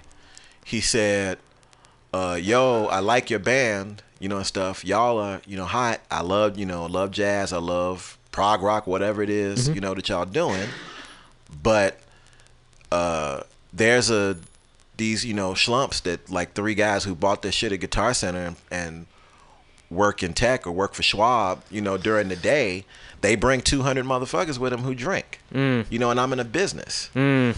You know, and and I think that maybe you don't like that, but understanding that as a, a reality is that like Mm. you know playing it. I mean, we did a couple of club in Barsha, but that wasn't really what we we did. Yeah. Or just that even if you talk about like talking about white supremacy, you know, and particularly in in in, in queer and gay, Yeah. I was saying like I said about homonormative gay. Yes, yes. Uh, community, the reality that when Deep Dick Collective was together, our primary context, our primary context of support was not from uh, not even if you talk was not not just from not from from white people, but not from men. Mm. You know, we're not. You know, Hmm. we're interested. I, I, I would say not from cis. I would say not from cis men. Yeah. There were plenty of like you know, you know, you know, femme and women on a, a broad spectrum, and, Yeah. and and trans and and genderqueer like.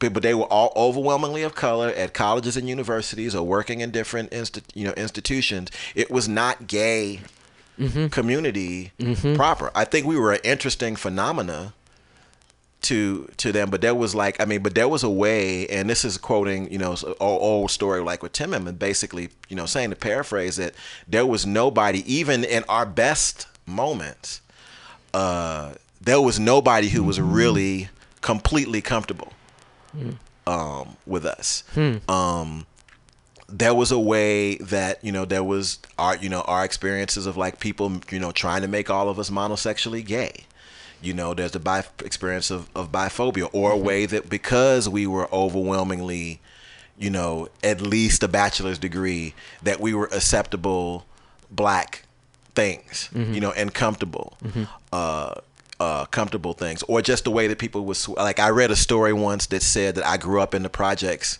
in Chicago, um, and I think maybe they erroneously so because Tim'm in, in particular grew up in rural in, in rural poverty, like as in not having a bathroom till he was an indoor bathroom till he was 13 years old, that Mhm. kind of thing, Mhm. uh, like that. But I hadn't seen, you know, I. I hadn't seen no pro. I look. I grew up in a house, you Yeah. know, and, and and you know, and with with you know, with never experienced the lights being out and none of that kind of stuff. Mhm. But just when people would say that kind of stuff, how they would need to make you that there's a way in order for me to be comfortable with your what they're relating to as your relative ascendance as a, as a non-white person, Mhm. and particularly as a but a particular anti-blackness Mhm. that was a part um, of that, or the other side of it that because two of the people, the original founders of the group, went to elite uh, schools. Tim'm went to Stanford for like in a doctoral program, which was where he met Phil, and Phil Mhm. was an undergrad at Harvard, and Tim'm went to Duke. Mhm. Um, and I would say, people would ask me like, "Well, where did you go to school?" And I say Chicago State University, and they say, "Oh, the University of Chicago." I'm like, "No, that's the private school in Hyde Park in Chicago. Mhm. Chicago State is the state school." The commuter university, the teachers college on the south on the south side, which is not decrying the privilege of that I went to to university, that I went to school, and I have that I'm a degreed person. Mhm. But it was watching people need to make it something like, and particularly white people Yeah. needing to make it, you know, make this doesn't fit. Why would these, you know, why would these like Negroes hang out with a, a you know another Mhm. Negro or Negroes who weren't, yeah, who So- weren't, yeah. So they have like a, a preconceived narrative that they want to tell and are trying to like place it in their in a certain way. Yeah, I kind of feel like if you talk about men in particular, like in a, you talk about the gay, I mean, lots of my interactions with with with with gay cis men Mhm. was that, and this is even in an African American community, is that that that. Uh, and that's a part of being, you know, you do it's it's pop music and you're doing records. That we were something that was cute to talk to about, you know, while you're eating wine and cheese at the the part We were interested. Have you heard of this gay rap group, Deep, Dick, Mhm. you know, Deep Dick Collective? You know, it was a, a cool thing like that. And watching that get kind of exploded when um, Marcus Rene Van, you know, trans guy, joined the group, Mhm. and having like people who hadn't bought records, hadn't listened to anything, had never articulated they listened to anything that we we did, like specific, very specifically approaching me about that that there was a trans man Mhm. um, in the group and being like and and and and not and wanting me to inform the conversation and were saying to me what's that about literally like what is that about Hmm. you know and i'm Mhm. like um we're a project of queer black man Yeah. he's a queer black guy Yeah. what's the you know the thing and it's like and again and this is with acknowledging you know the the you know I am who I am, but also the the the the particular performance of masculinity by the members of of Deep Dick Collective, how that was a you know how that how that was an issue just in terms of our perception, Mhm. um, and later in a lot of the backlash and the like like from there was just a lot of really incredibly uh, transphobic and transmisogynist uh, narrative that was in uh, the queer hip hop community as existed then. Because what happened Mm. after Pick Up the Mic was that a lot of the, pe- the people who started getting uh, attention and actually chart action, so to speak, like on Billboard, Yeah. were uh, trans women Mhm. and uh, and femi uh, cis boys. mm-hmm.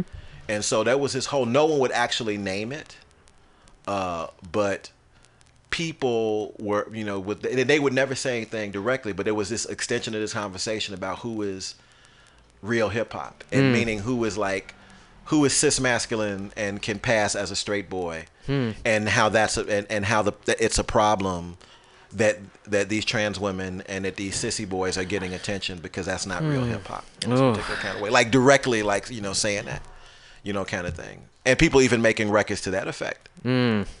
you Hmm. know, so, and and and that was kind of my my pivot out of that you know scene and in particular. That's not saying I don't have any context for people who are still a part of that, but Mhm. Um, but that was something that happened, you Yeah. know, there. So and making s- I said to make sure that there wasn't, you know, not at all, you know, not at all a perfect family, so, so yeah. to speak. Yeah. Yeah. Wow. Well, uh, we're running a little bit uh, out of time, so yeah. perhaps um, is there a place where folks can find your music or work? Yes, like? you can go to uh, jubakalamka.bandcamp.com. And there you can find uh, Deep Dick Collective stuff there, and you can find uh, you can find my stuff um, there as well, production work and other things. Um, you can find right there. Cool. And oh, sorry, go ahead. Oh no, go ahead. Oh, uh, a show. Yes. Uh, what is this with this phone? I'm sorry. um, because I made sure I left this page up. Um, because there's a oh oh St. James Infirmary. If you're looking for more information about St. James Infirmary, uh, you can go to www.stjamesinfirmary.org, um, just like it sounds. And also, uh, you could go to Facebook uh, too and find uh, more information. Um, I can't find the page that I had with actually a show with uh, Identity Crisis uh, for Paul Corman Roberts and uh, uh, uh, Yusef uh, Alawi are doing a show on the 21st at the uh, the Octopus Lounge in Oakland. I'm a part of, and it's on my calendar. Um, there. Thanks, guys. Excellent. Yeah. Well, thanks so much for being here. Thank you. Thank you for having me. I appreciate yeah. it. Yeah, we'll, we'll play some uh, more of your tunes. Uh, coming up next will be Women's Magazine with Global Val, followed by the uh, Common Thread Collective. So thanks again to Juba Kalamka for being here. Thanks, Roma. I appreciate it. Thank yeah, you so much. For sure. Let me see if I can directly access the master program. The only thing greater than yourself.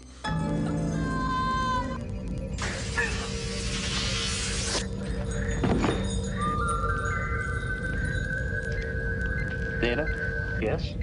What happened? Any answer would be mere speculation. This is yet another example of how our actions have random results. Thanks, Data. I noticed. Work? You're a robot, man. One day they're gonna replace you with the machine. Let me see if I can directly access the master Work? program. You're a robot, man. One day they're gonna replace you with the machine. Let me see if I can directly access the master Work? program. You're a robot, man. One day they're gonna replace you with the machine.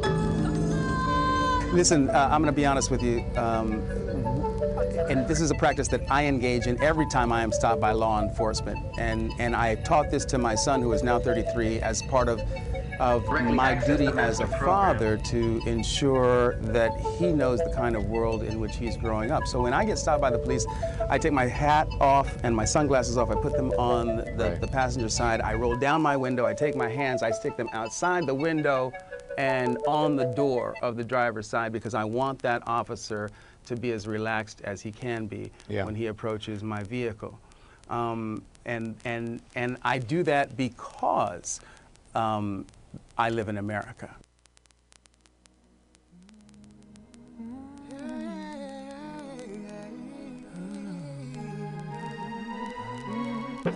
I was only 21 the first time I felt the touch of another son.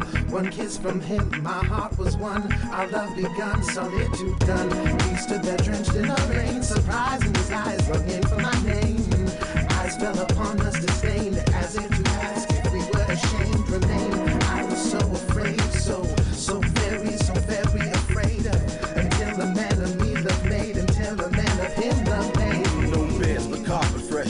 dreads entwined and flesh combined and mesh minds. I flash back to mustache and axe rash and dash off. Ocean in the splash, the ash off. Cast off the rain from thought and let spray the chains of DNA. Make hot spots and stains. Remains of the day with no end. Contain men who've been more than friends. I stood wide with shade and lies and there lies an hour try. The style wars and tours of duty for booty and wanting more for four score baskets. Low hanging and slanging and rapping and singing and gang banging, clanging pots and fans and from leans and knees and niggas. Please the steeds swinging for trees. It's me, the grease to ease the way. Speaking the name, afraid to say. And the fourth delay was too